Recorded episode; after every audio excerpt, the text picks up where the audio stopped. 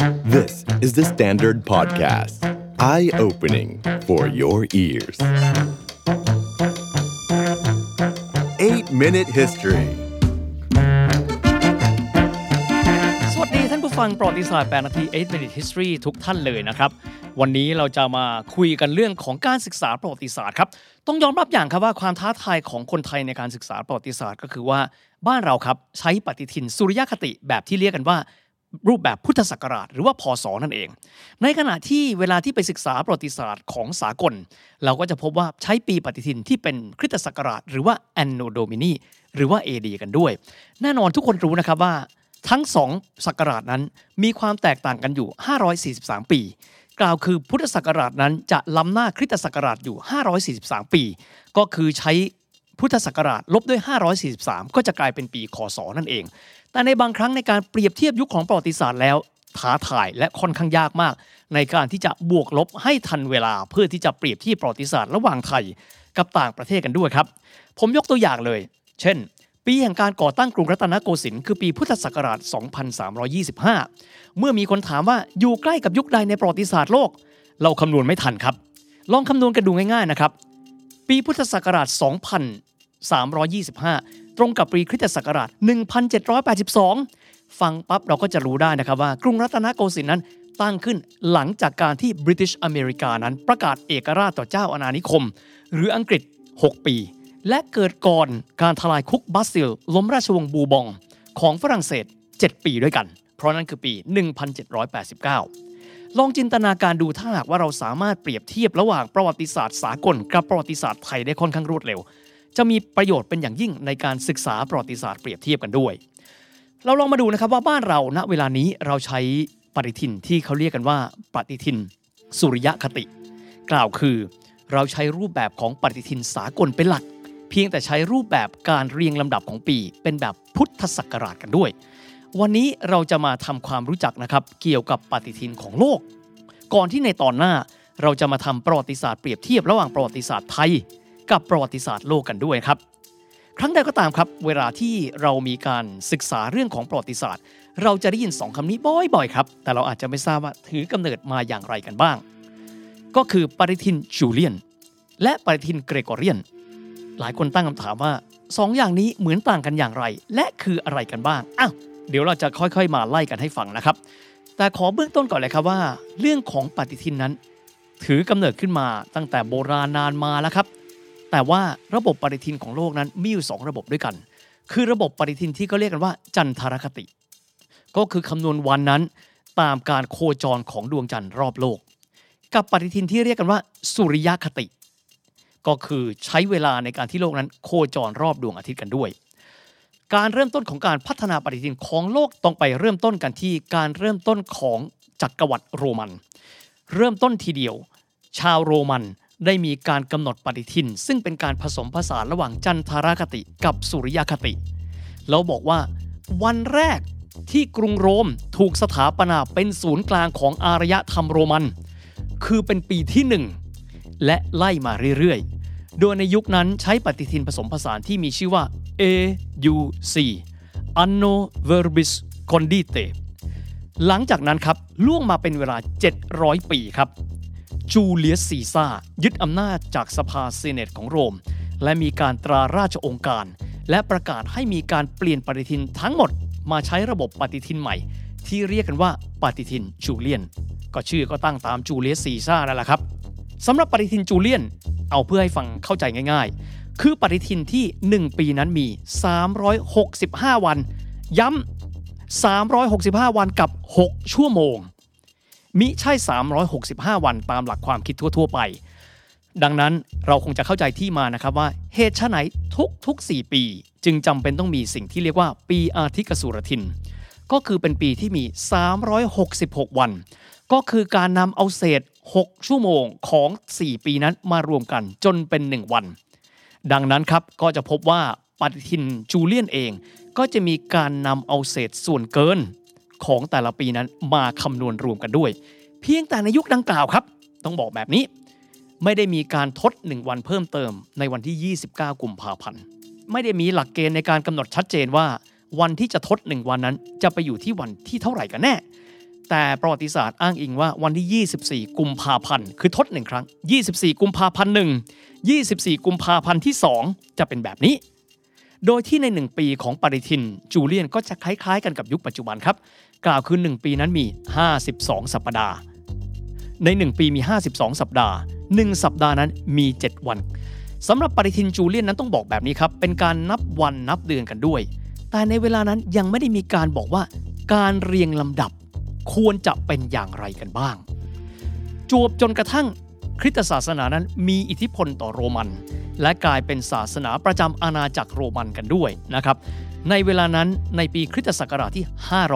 525 ดิโอนิซัสเอ็กซิกุสซึ่งเป็นนักบวชในศาสนาคริสต์ได้มีการเริ่มต้นแบบนี้ เราจำเป็นต้องมีการใช้ระบบเรียงลำดับปีนั้น เข้ามาใช้กับปฏิทินกันด้วย จะได้ทราบว่าเหตุการณ์ต่างๆ นั้นเกิดขึ้นในปีใดกันบ้าง จึงได้มีการนำเอาคำว่า Anno Domini หรือคริสตศักราช ซึ่งมีชื่อเต็มว่า Anno Domini Nostri Jesu Christi ซึ่งเป็นภาษาละตินนั้นเอามาใช้เป็นครั้งแรก ถึงแม้ว่า Dionysus Exiguus จะได้นำเอาระบบการเรียงลำดับปี แบบคริสตศักราชมาใช้ในปี 525 แต่ใช้เวลาอีก 400 กว่าปี จนกระทั่งโลกในยุโรป ถึงได้มีการนำเอาการเรียงลำดับปีนั้น มาใช้อย่างเป็นทางการกันด้วยคำถามครับก็คือว่า แล้วปีคศที่ 1 เริ่มต้นเมื่อไหร่ เราเคยได้ยินครับว่าคศที่1 นับเอาปีซึ่งเป็นปีประสูติของพระบุตรเยซูที่เมืองเบธเลเฮม แต่ณเวลานี้ยังไม่ได้มีหลักฐานแน่ชัดว่า ในช่วงปีดังกล่าว คือปีแห่งการประสูตินั้นอยู่ในปีที่ 1 หรืออยู่ในปีที่ 4 ปีที่ 5 หรือปีที่ 6 แต่คำว่า Anno Domini หรือคริสตศักราชนั้น นับกันก็คือในช่วงเริ่มต้นของปีคริสตกาลนั่นเอง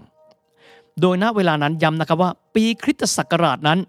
ไม่มีปีคริสตศักราชที่ศูนย์เริ่มต้นที่ปีคศที่ 1 กันเลยสำหรับปีก่อนคริสตศักราชที่เขาเรียกว่า BC before Christ คือก่อนยุคคริสตกาลก็ไม่มี BC ที่ศูนย์เช่นเดียวกัน ก็จะนับถอยหลังไปเรื่อยๆ นั่นเอง มาถึงปี 1582 ครับ ซึ่งตรงกับปีพุทธศักราช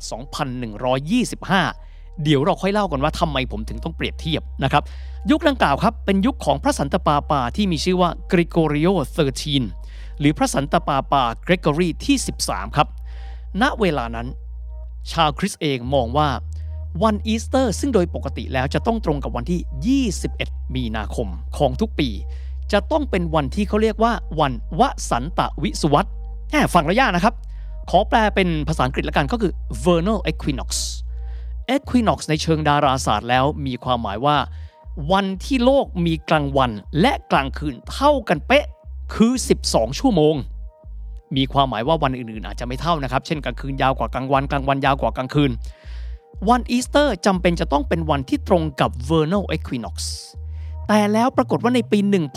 1582 พวกเขาสั่งสมความสงสัยไม่ได้ว่าทำไมการคำนวณวันจึงคลาดเคลื่อนไปเรื่อยๆ จึงได้มีการหยิบยกข้อเท็จจริงทางดาราศาสตร์ ซึ่งจริงๆ พบตั้งแต่สมัยอียิปต์กันแล้วนะครับว่า 1 ปีนั้นมิใช่ 365 วันกับ 6 ชั่วโมง หากแต่ว่ามันหายไป 26 วินาที กล่าวคือ 365 วัน 5 ชั่วโมงกว่าๆ ถ้าเกิดว่าคำนวณว่าแต่ละปีนั้นจะช้าลงไป 26 วินาทีคงไม่ใช่เรื่องใหญ่ครับ แต่ถ้าเราลองคำนวณดูด้วยสมการจะพบว่า หากว่าเป็นระบบแบบนั้นทุกทุก400 ปี การคำนวณปฏิทินจะเคลื่อนไป 3 วัน และไม่เป็นไปตามหลักดาราศาสตร์กันด้วย หากว่าเป็นแบบนั้นวันวสันตวิสวัตหรือว่า vernal equinox ก็จะคลาดเคลื่อนไปจากวันที่ 21 มีนาไปเรื่อยๆ จึงได้มีการเปลี่ยนแปลงระบบปฏิทิน ให้มีความแม่นยำและตรงกับหลักการทางดาราศาสตร์เป๊ะกล่าวคือหักลบไป 26 วินาทีต่อปี ให้มากขึ้น และนั่นแหละครับคือจุดกำเนิดของปฏิทินใหม่ที่เรียกกันว่าปฏิทินเกรกอเรียน ซึ่งใช้กันเป็นหลักการมาจนถึงปัจจุบันกันด้วย มาดูซีโลกอื่นกันบ้างครับ อาจจะถามว่า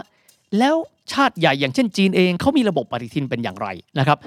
ประเทศหลากหลายประเทศเลยนะครับเขามีการใช้ระบบปฏิทินแบบที่เป็นจันทรคติ กล่าวคือยึดโยงกับการโคจรของดวงจันทร์รอบโลกกันด้วยนะครับแต่ถ้าหากว่าเราไปดูหนังเก่าๆในยุคต่างๆ ก็จะพบว่าการนับปีของแต่ละอาณาจักรของแต่ละอารยธรรมโบราณ เขาใช้การนับลำดับปี อันมีการอิงกับรัชสมัยของประมุขของอาณาจักรนั้นๆ ที่ภาษาฝรั่งเขาเรียกว่าใช้ regnal years ปีตามรัชสมัย ถ้าใครดูหนังสามก๊กเราจะพบว่า เจียนอันศกปีที่ 17 เจียนอันคือชื่อปีศักราชของพระเจ้าฮั่นเซียนตี้ หรือว่าพระเจ้าเฮียนเต้นั่นเอง สมมุติว่าดูหนังจีนในสมัยราชวงศ์ชิง ก็จะพบว่า ปีคังซีที่ 23 ปีเฉียนหลงที่ 17 ถ้าเป็นสมัยราชวงศ์หมิงก็เช่น ปีหงอู่ที่ 13 แบบนี้เป็นต้น เพราะฉะนั้นจะยังไม่ได้มีการเรียงลำดับของปีเป็นไปตามหลักการสากล ญี่ปุ่นเองก็เช่นเดียวกันครับ อดีตก็คงใช้วิธีการนับแบบ regnal years คือปีตามรัชสมัยด้วย ปัจจุบันถึงแม้จะมีการใช้คริสตศักราชไปแล้วก็ตามแต่ แต่พวกเขายังคงใช้เช่น ปีเมจิที่ 17 ปีไทโชที่ 8 ปีโชวะที่ 13 ปีเฮเซ และปัจจุบันก็คือศักราชเรวะ บ้านเรากันเองครับ เบื้องต้นเลยนะครับ เราใช้ปฏิทินจันทรคติกันมาโดยตลอดกันเลย จวบจนกระทั่งสมัยรัตนโกสินทร์ครับ เราได้มีการใช้การเรียงลำดับปีแบบใหม่ ที่เรียกกันว่ารอสอหรือว่ารัตนโกสินทร์ศกรัตนโกสินทร์ศกที่ 1 ก็คือปีพุทธศักราช 2325 หรือตรงกับปีคริสตศักราช 1782 นั่นเอง ทีนี้ครับคำถามหลายท่านคือ เราฟังเรื่องของปฏิทินมาแล้ว บางครั้งเราอยากจะรู้นะครับว่า ปีพุทธศักราชเท่านี้ในประวัติศาสตร์ไทย เทียบกันกับประวัติศาสตร์โลกแล้วอยู่ยุคไหนกันแน่ เพราะถ้าหากว่าเรามีความรู้ตรงนี้ ก็มีความหมายว่าเราสามารถที่จะเชื่อมโยงประวัติศาสตร์ของบ้านเราและประเทศอื่นกันได้ ในตอนหน้าครับ ประวัติศาสตร์ 8 นาทีจะมีการรวบรวมช่วงประวัติศาสตร์สำคัญของบ้านเรา เทียบกันกับประวัติศาสตร์โลกให้ทุกท่านได้ฟังด้วยครับ The Standard Podcast. Eye opening for your ears. ประวัติศาสตร์ 8 นาทีในวันนี้ก็จะต่อเนื่องกับเรื่องของปีพุทธศักราช เทียบกับคริสตศักราช แล้วก็เรื่องของปฏิทินต่างๆ ด้วย บ้านเราครับแต่เดิมทีเดียวเราใช้ ปฏิทินที่เรียกกันว่าปฏิทินจันทรคติกันด้วย จวบจนกระทั่งในปีคริสตศักราช 1888 ก็คือปีที่ 20 แห่งรัชกาลที่ 5 แห่งกรุงรัตนโกสินทร์ครับ บ้านเราได้มีการเอาปฏิทินสุริยคติก็คือ 1 ปีนั้นมี 365 วันกับ 5 ชั่วโมงกว่าๆนั้น มาใช้ควบคู่กันกับปฏิทินจันทรคติ 23 ปีต่อมาครับคือปีที่2นะครับในรัชกาลที่ 6 แห่งกรุงรัตนโกสินทร์ก็คือปีคริสตศักราช 1912 บ้านเราได้มีการเริ่มเรียงลำดับการนับปี ด้วยการใช้ระบบพุทธศักราช หรือ Buddhist Era BE หรือพศมาใช้ในการนับเลขปีตั้งแต่วันนั้นเป็นต้นมา หลายครั้งครับเรามีความเชื่ออย่างหนึงนะครับว่า ตัวเลข 2 ตัวคริสตศักราชนั้น ช้ากว่าพุทธศักราช 543 ปี แต่ต้องยอมรับครับว่าเวลาถึงเวลาจริง เราอาจจะไม่สามารถเชื่อมต่อประวัติศาสตร์ไทยและโลกได้ด้วยการนับเลขและลบเลข 543 ดังนั้นวันนี้ครับ ประวัติศาสตร์ 8 นาทีจะมีการรวบรวมเหตุการณ์สำคัญของประเทศไทยที่เป็นพศเทียบเคียงกับประวัติศาสตร์โลกที่เป็นคศให้ทุกท่านได้เข้าใจกันง่ายมากขึ้นกันด้วยนะครับ เรามาเริ่มต้นกันเลยนะครับ ก่อนที่จะไปสู่ประวัติศาสตร์ของไทยกันเองนะครับ ขออนุญาตไปที่ อุษาคเนก็คือภูมิภาคเอเชียตะวันออกเฉียงใต้ของเรากันก่อนนะครับ เวลาที่พูดถึงอารยธรรมในพื้นที่ของเราเราจะนึกถึงนครวัดนครธมครับ ก็เริ่มต้นก่อสร้างขึ้นในรัชสมัยของพระเจ้าสุริยะวรมันที่2นะครับของราชวงศ์ชัยวรมันนะครับ ซึ่งช่วงเวลาดังกล่าวเปรียบเทียบง่ายๆเลยนะครับใกล้กันกับช่วงการก่อสร้างของมหาวิหารนอตรดามแห่งกรุงปารีสโดยที่ศาสนสถานของทั้งสองนั้น เริ่มต้นสร้างขึ้นในศตวรรษที่ 12 นั่นเอง มาดูบ้านเรากันบ้างครับ ครั้งใดที่นึกถึงประวัติศาสตร์ไทยจะนึกถึงประวัติศาสตร์ในยุคสุขโขทัยกันด้วย ยุคสุขโขทัยถ้าเกิดเป็นปีคริสตศักราชครับก็คือปี 1238 ไปเปรียบเทียบกับประวัติศาสตร์โลกช่วงใดวับครับ ก็คือช่วงของการยึดครองแผ่นดินจีนของราชวงศ์หยวนของมองโก ก็คือยุคของกุ๊ปไลคานและช่วงที่มาโคโปโลนักเดินทางจากนครรัฐเวนิส เดินทางมายังปักกิ่ง ก่อนที่จะกลับไปยังเมืองเวนิส ในช่วงที่มีสงครามกับนครรัฐเจนวนั่นเอง ดังนั้นถ้าเกิดเราเปรียบเทียบกันแล้ว ยุคสุขโขทัยเทียบกับจีนครับก็คือยุคของมองโกลทางช่วง และช่วงเริ่มต้นของราชวงศ์หมิง ถ้าหากว่าไปเทียบกับยุโรปก็จะพบว่าเป็นยุโรปสมัยกลางตอนปลายนั่นเองครับ ดังนั้นถ้าจะบอกว่าปลายสุขโขทัยตรงกับยุคของ Enlightenment ยุคแห่งการตื่นรู้ทางปัญญา และยุคของการเกิดใหม่หรือ Renaissance นั่นก็คือการเปรียบเทียบที่ชัดเจนที่สุด มาในช่วงของอาณาจักรอยุธยากันบ้างครับ อยุธยาถือเป็นราชธานีของไทยมา 417 ปีด้วยกัน ขอให้คิดเป็นปีคริสตศักราช 1350 ถึง 1767 กันด้วย ในช่วงต้นของอาณาจักรอยุธยานั้น ผมขอพูดถึงสองราชวงศ์ด้วยกัน อันได้แก่ราชวงศ์อู่ทองและสุพรรณภูมิ ตรงกับจีนครับ ก็คือยุคราชวงศ์หมิงนั่นเอง เป็นยุคที่เจิ้งเหอ มหาคันธีเจิ้งซานเป่านั้น ล่องเรือเพื่อที่จะสำรวจโลก จากจีนมายังเอเชียตะวันออกเฉียงใต้ เรื่อยไปข้ามมหาสมุทรอินเดียและไปถึงแอฟริกา หากว่าไปเทียบกันกับยุคของยุโรปแล้ว ต้นอยุธยานั้น ตรงกันกับยุคเรเนซองส์และการเริ่มต้นการสำรวจโลกของคริสโตเฟอร์โคลัมบัสเพราะคริสโตเฟอร์โคลัมบัสนั้นค้นพบอเมริกาในปี 1492 ตรงกับอยุธยาตอนต้นนั่นเอง Renaissance man ครับอย่างดาวินชีก็ดี หรือว่าอย่าง ไมเคิลแองเจโลก็ดี ก็คือบุคคลในยุคนี้เรเนซองส์ยุโรป ต้นอยุธยาของบ้านเรา การเริ่มต้นก่อสร้างมหาวิหารบาซิลิกาแห่งซานเปียโตรหรือเซนต์ปีเตอร์สก็อยู่ในช่วงต้นอยุธยาเช่นเดียวกัน ทั้งนี้รวมถึงพระคริสต์มาร์ตินลูเทอร์ พระสงฆ์ชาวเยอรมันได้มีการแปะคำประกาศ 95 ข้อ ในการประท้วงพระสันตะปาปาลีโอที่ 10 ก็เกิดขึ้นในช่วงต้นอยุธยาเช่นเดียวกันด้วย ทีนี้ครับอีกหนึ่งหมุดหมายในประวัติศาสตร์ไทยก็คือเรื่องของการเสียกรุงศรีอยุธยาให้กับอาณาจักรตองอูครับถ้าเป็นปีพุทธศักราช 2112 ถ้าหากว่าไปตรงกับปีคริสตศักราช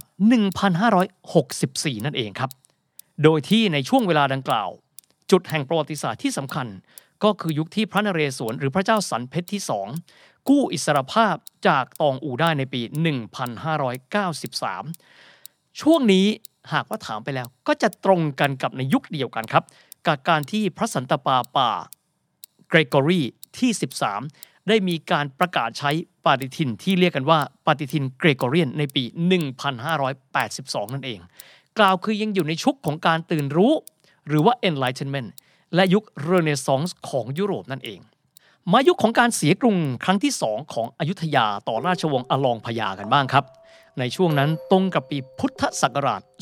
2310 ถ้าหากว่าเป็นปีคริสตศักราชหรือว่า Anno Domini 1767 ในยุคนั้นครับ ขอให้เทียบกับประวัติศาสตร์ใกล้ตัวกันก่อน ยุคนั้นตรงกับยุคพระจักรพรรดิเฉียนหลง หรือพระเจ้าชิงเกาจงแห่งจักรวรรดิต้าชิงนั่นเอง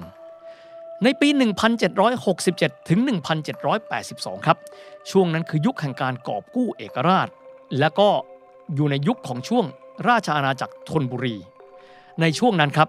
ตรงกับยุคประวัติศาสตร์ยุโรป คือช่วงปลายราชวงศ์บูบอง ความตึงเครียดในบริติชอเมริกา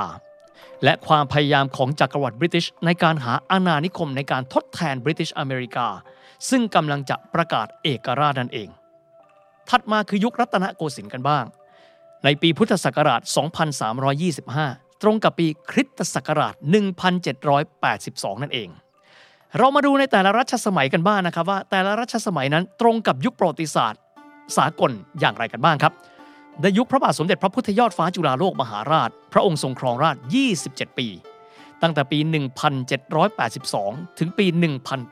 1809 ยุคนั้นครับ คือยุคเริ่มต้นของสหรัฐอเมริกา ในฐานะที่เป็นประเทศเอกราชจากสหราชอาณาจักร และนอกจากนั้นในยุคดังกล่าว ถือเป็นยุคความวุ่นวายทางการเมืองในฝรั่งเศส โดยโรเบสปีแอร์และเป็นยุคที่นโปเลียนโบนาปาร์ตนั้น เรืองอำนาจขึ้นมาในฝรั่งเศสด้วย ในยุครัชกาลที่สองพระพุทธเลิศหล้านภาลัย ตรงกับปีคริสตศักราช 1809 ถึง 1824 ทรงครองราช 19 ปี ยุคดังกล่าวครับ ตรงกับยุคสงครามนโปเลียนหรือว่านโปเลนิกวอร์ยุคดังกล่าวเป็นการเริ่มต้นของรัฐชาติในยุโรป เมืองเล็กๆ นครรัฐเล็ก ๆ ในยุโรปรวมตัวกันเป็นประเทศใหญ่ขึ้น เพื่อที่จะต่อต้านนโปเลียนอีกด้วยสำหรับในยุครัชสมัยของพระบาทสมเด็จพระนั่งเกล้าเจ้าอยู่หัวรัชกาลที่ 3 ตรงกับปีคริสตศักราช 1824 ถึง 1851 รวมทั้งหมด 27 ปี ในยุคดังกล่าวเป็นยุคหลังสงครามนโปเลียน ยุโรปนั้นเริ่มต้นสงบสุขมากขึ้น สหราชอาณาจักรก็ตรงกับยุคของพระราชินีวิกตอเรียนั่นเอง และเป็นยุคที่ยุโรปเองนั้นเริ่มต้นการล่าอาณานิคม โดยเริ่มต้นจากจักรวรรดิอังกฤษ และฝรั่งเศส ในยุคดังกล่าวตรงกับยุคที่อังกฤษนั้น เริ่มต้นในการเข้าบุกยึดอินเดีย สถาปนา British Raj หรือพื้นที่อันเป็นอาณานิคมของอังกฤษในอินเดีย การบุกเข้ายึดพม่า ในขณะที่ฝรั่งเศสนั้นเข้าครอบครองพื้นที่อินโดจีนกันด้วย นอกจากนี้ครับในยุครัชสมัยรัชกาลที่ 3 แห่งกรุงรัตนโกสินทร์ยังตรงกับยุคที่อังกฤษนั้น ประกาศสงครามฝิ่นครั้งที่ 1 กับจักรวรรดิต้าชิงอีกด้วยยุครัชสมัยต่อมาครับ พระบาทสมเด็จพระจอมเกล้าเจ้าอยู่หัวล้นเกล้ารัชกาลที่ 4 ของแห่งกรุงรัตนโกสินทร์ตรงกับปีคริสตศักราช 1851 ถึง 1868 27 ปี ในยุคดังกล่าวครับ ถือว่ายังเป็นยุคที่อังกฤษนั้นยังครอบครองอินเดียกันอยู่ โดยสามารถยึดครองอินเดียทั้งประเทศได้ในปี 1858 เป็นยุคที่ฝรั่งเศสครอบครองอินโดจีนได้ทั้งพื้นที่ นอกจากนี้ยังเป็นยุคของสงครามกลางเมืองในสหรัฐอเมริกา ปี 1861 ถึง 1865 นอกจากนี้ครับยังถือได้ว่าเป็นยุคที่โลกตะวันตกกับตะวันออกมาบรรจบกัน จากความพยายามในการล่าอาณานิคมในพื้นที่เอเชียนั่นเองครับ และสำหรับสมัยต่อมา คือสมัยรัชกาลที่ 5 แห่งกรุงรัตนโกสินทร์พระบาทสมเด็จพระจุลจอมเกล้าเจ้าอยู่หัว พระองค์ทรงครองราช42 ปี 1868 ถึง 1910 ยุคนี้ครับตรงกับรัชสมัยเมจิ รัชสมัยแห่งการปฏิรูปของญี่ปุ่นกันด้วย ถ้าเกิดว่าเป็นจักรวรรดิต้าชิง จะเป็นสมัยจักรพรรดิกวางซุยของจีนก็คือรัชสมัยรองสุดท้ายของราชวงศ์ชิง ยาวไปจนกระทั่งถึงการเคลื่อนไหวของซุนยัตเซนหรือสาธารณรัฐจีนกันด้วย หากเทียบเคียงกันกับประวัติศาสตร์สากลแล้ว จะตรงกับยุควิกตอเรีย และถัดมาคือรัชสมัยของพระเจ้าเอ็ดเวิร์ดที่ 7 นอกจากนี้ในยุคนี้ตรงกับการรวมชาติเยอรมันเป็นหนึ่งเดียว หรือว่า Deutsche Vereinigung จักรวรรดิปรัสเซียภายใต้การนำของออตโตฟอนบิสมาร์กกันด้วย ในยุคสมัยของล้นเกล้ารัชกาลที่ 6 พระบาทสมเด็จพระมงกุฎเกล้าเจ้าอยู่หัว ตรงกับปีคริสตศักราช 1911 ถึง 1926 รวม 15 ปีด้วยกัน ยุคนี้เป็นยุคแห่งการเปลี่ยนแปลงผันผวนของโลก เป็นรัชสมัยที่มีความผันผวนสูง ตั้งแต่สงครามโลกครั้งที่หนึ่งระหว่าง Triple Entente กับ Mittelmächte เป็นยุคสมัยแห่งความผันผวนทางการเมือง การปฏิวัติบอลเชวิก สิ้นสุดราชวงศ์โรมานอฟ พระเจ้าซาร์นิโคลัสและพระญาติถูกนำตัวไปยังเมืองเยคาเทรินเบิร์ก และถูกปลงพระชนม์ ในยุคดังกล่าว คือยุคที่เยอรมันนั้นสิ้นสุดระบอบกษัตริย์จักรพรรดิไคเซอร์วิลเฮมที่สองสละราชบัลลังก์และไปประทับยังเนเธอร์แลนด์ เยอรมันเริ่มต้นยุคสาธารณรัฐไวมาร์นอกไปจากนี้ครับ ปีแรกของรัชกาลยังตรงกับปีแห่งการสิ้นสุดระบบฮ่องเต้ 5,000 ปีของจีน ก็คือในปี 1911 เริ่มต้นระบอบสาธารณรัฐโดยซุนยัตเซน นอกจากนี้ครับ ยังเป็นยุคที่สาราชอาณาจักรนั้น เข้าสู่ยุคสมัยของพระเจ้าจอร์จที่ 5 ซึ่งเป็นพระนัดดาของพระนางวิกตอเรีย และในยุคนี้นี่เอง ก็เป็นยุคที่เศรษฐกิจตกต่ำทั่วโลก เริ่มต้นก่อตัวขึ้นกันด้วย ถัดมาครับในยุคสมัยพระบาทสมเด็จพระปกเกล้าเจ้าอยู่หัวรัชกาลที่ 7 ทรงครองราช 10 ปี ปี 1925 ถึง 1935 ครับ ยุคดังกล่าวครับ เป็นยุคของบรรยากาศหลังสงครามโลกครั้งที่ 1 เศรษฐกิจตกต่ำทั่วโลก ญี่ปุ่นเองเริ่มต้นขยายอำนาจเป็นจักรวรรดิญี่ปุ่น รุกรานจีนและประเทศต่างๆ ในเอเชีย ฝรั่งเศสเองเข้าสู่ยุคสาธารณรัฐที่ 4 เยอรมันยังอยู่ในยุคของประชาธิปไตยไวมาและนั่นก็คือยุคเดียวกันกับที่ประเทศไทยนั้นมีการเปลี่ยนแปลงการปกครอง พุทธศักราช 2475 หรือปีคริสตศักราชแอนโนโดมินี1932 นั่นเองครับสำหรับอีกหนึ่งจุดในประวัติศาสตร์ที่มีความสำคัญนะครับ ก็คือสงครามโลกครั้งที่2นะครับก็คือปี 1939 ถึง 1945 อันนี้เป็นปีคริสตศักราช ถ้าตรงกับประวัติศาสตร์ไทยก็คือปี 2482 ถึง 2488 นั่นเองนะครับสำหรับประวัติศาสตร์ต่อมาผมเชื่อว่าคนในยุคปัจจุบันน่าจะมีความคุ้นเคยในการที่จะแปลงคอสอเป็นพศพศเป็นคอสอมากขึ้น และทั้งหมดนี้แหละครับก็คือการรวบรวมนะครับการเปรียบเทียบประวัติศาสตร์ไทย และประวัติศาสตร์โลก ให้คนไทยเข้าใจประวัติศาสตร์บ้านเรา ในลักษณะที่เชื่อมโยงกันกับประวัติศาสตร์โลก ได้อย่างมีความคมชัดมากขึ้นด้วยครับ The Standard Podcast Eye Opening for Your Ears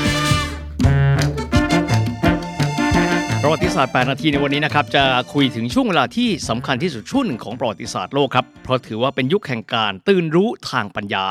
เป็นยุคแห่งการปลดแอกจากยุคก่อนหน้านี้ ที่เป็นการเอาความศรัทธานั้นเป็นศูนย์กลาง และนั่นก็คือประวัติศาสตร์ของยุคเรเนซองส์นั่นเอง คงปฏิเสธไม่ได้นะครับว่า ประวัติศาสตร์ในช่วงนี้คือการวางรากฐานอารยธรรมโลกครับไม่ว่าจะเป็นในแง่คิด หลักการปรัชญาการมองโลก มนุษย์นิยม วิทยาศาสตร์ ดาราศาสตร์ ชนิดที่เรียกว่าพลิกโฉมโลกไปเลยประวัติศาสตร์ในวันนี้ครับขอคุยถึงบริบทนะครับตั้งแต่การถือกำเนิดขึ้นมาของเรเนซองส์ ที่ขาดไม่ได้เลยครับก็คือการก้าวเข้ามาของตระกูลใหญ่ ซึ่งครั้งหนึ่งถือว่าเคยร่ำรวยที่สุดในยุโรปอย่างตระกูลที่มีชื่อว่าเมดิชีนอกจากนี้จะคุยถึงเรื่องของศิลปะ ในแง่ที่เป็นมากไปกว่าศิลปะครับ หลายคนได้ยินว่าเรเนซองส์คือยุคแห่งความรุ่งเรืองของศิลปะ แต่ศิลปะในมุมกว้างในยุคเรเนซองส์ถือว่าเป็นกุญแจดอกสำคัญ ในการเปิดโลกไปสู่การพัฒนาศาสตร์แขนงอื่น ๆ จนกระทั่งกลายเป็นพื้นฐานของโลกในวันนี้ รวมไปถึงเรื่องของบุคคลสำคัญมากมาย และเหตุการณ์ร่วมสมัย ที่หลายคนอาจจะไม่รู้ว่าเหตุการณ์ใหญ่ๆ บนโลกนี้ หลายๆเหตุการณ์มีความเชื่อมโยงกันกับเรเนซองส์อย่างหลีกเลี่ยงไม่ได้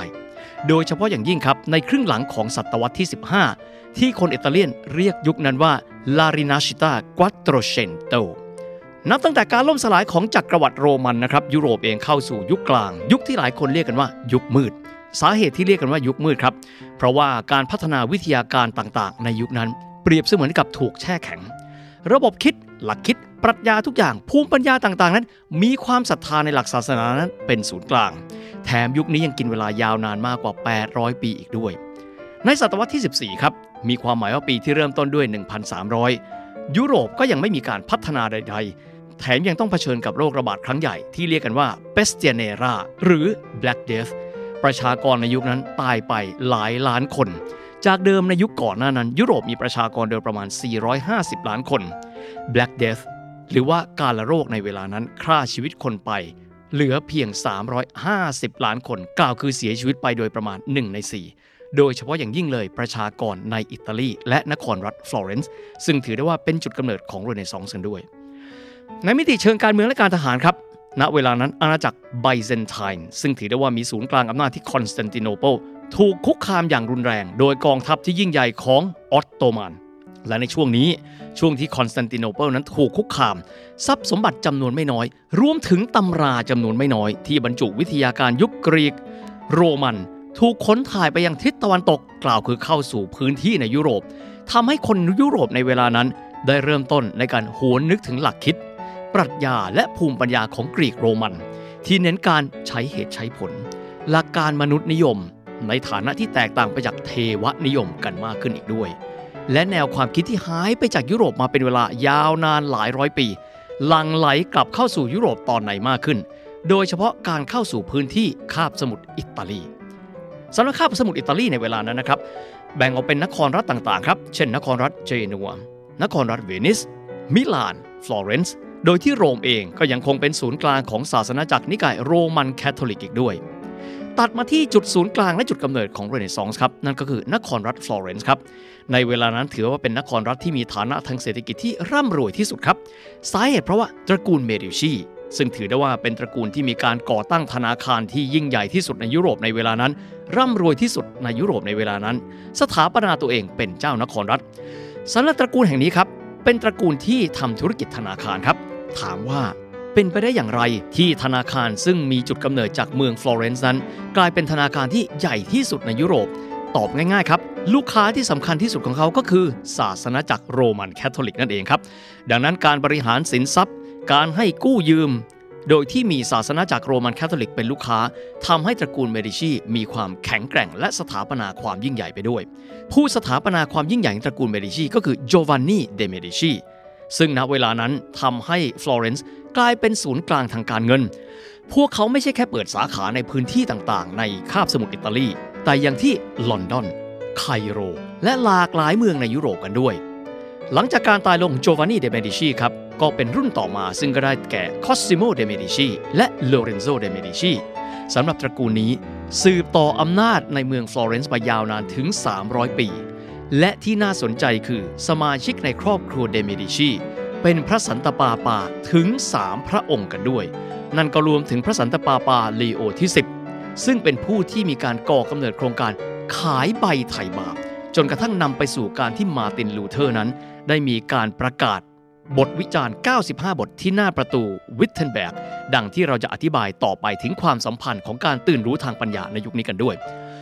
แต่ครั้งใดก็ตามครับที่เราได้ยินชื่อตระกูลนี้ครับเราก็จะรู้ว่าเป็นตระกูลที่นอกจากจะร่ำรวยแล้ว ยังเป็นตระกูลที่มีความหลงใหลในศิลปะเป็นอย่างมากครับ ซึ่งในยุคที่พวกเขารุ่งเรืองสูงสุดครับ พวกเขาได้มีการว่าจ้างศิลปินหลากหลายคน เข้ามาอยู่ภายใต้การอุปถัมภ์ของเขา เพื่อที่จะสร้างงานศิลปะ โดยบุคคลสำคัญหลายหลายคนในช่วงเรเนซองส์ล้วนแต่เคยรับใช้ตระกูลเมดิชีมาทั้งสิ้น ยกตัวอย่างเช่นโดนาโตดินิโกโลดิเบตโตบาร์ดี หรือรู้จักสั้นๆ ก็คือโดนาเตโลฟิลิปโปบรูเนเลสกีสถาปนิก ซึ่งเป็นแรงบันดาลใจให้กับเลโอนาร์โด ดาวินชีซันโดรบอตติเชลลีเลโอนาร์โด ดาวินชี มิเกลันเจโลโบนารอตตี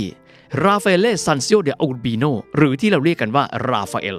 รวมถึงนักดาราศาสตร์และนักคณิตศาสตร์ในยุคหลังถัดมาก็คือกาลิเลโอกาลิเลยีกันด้วย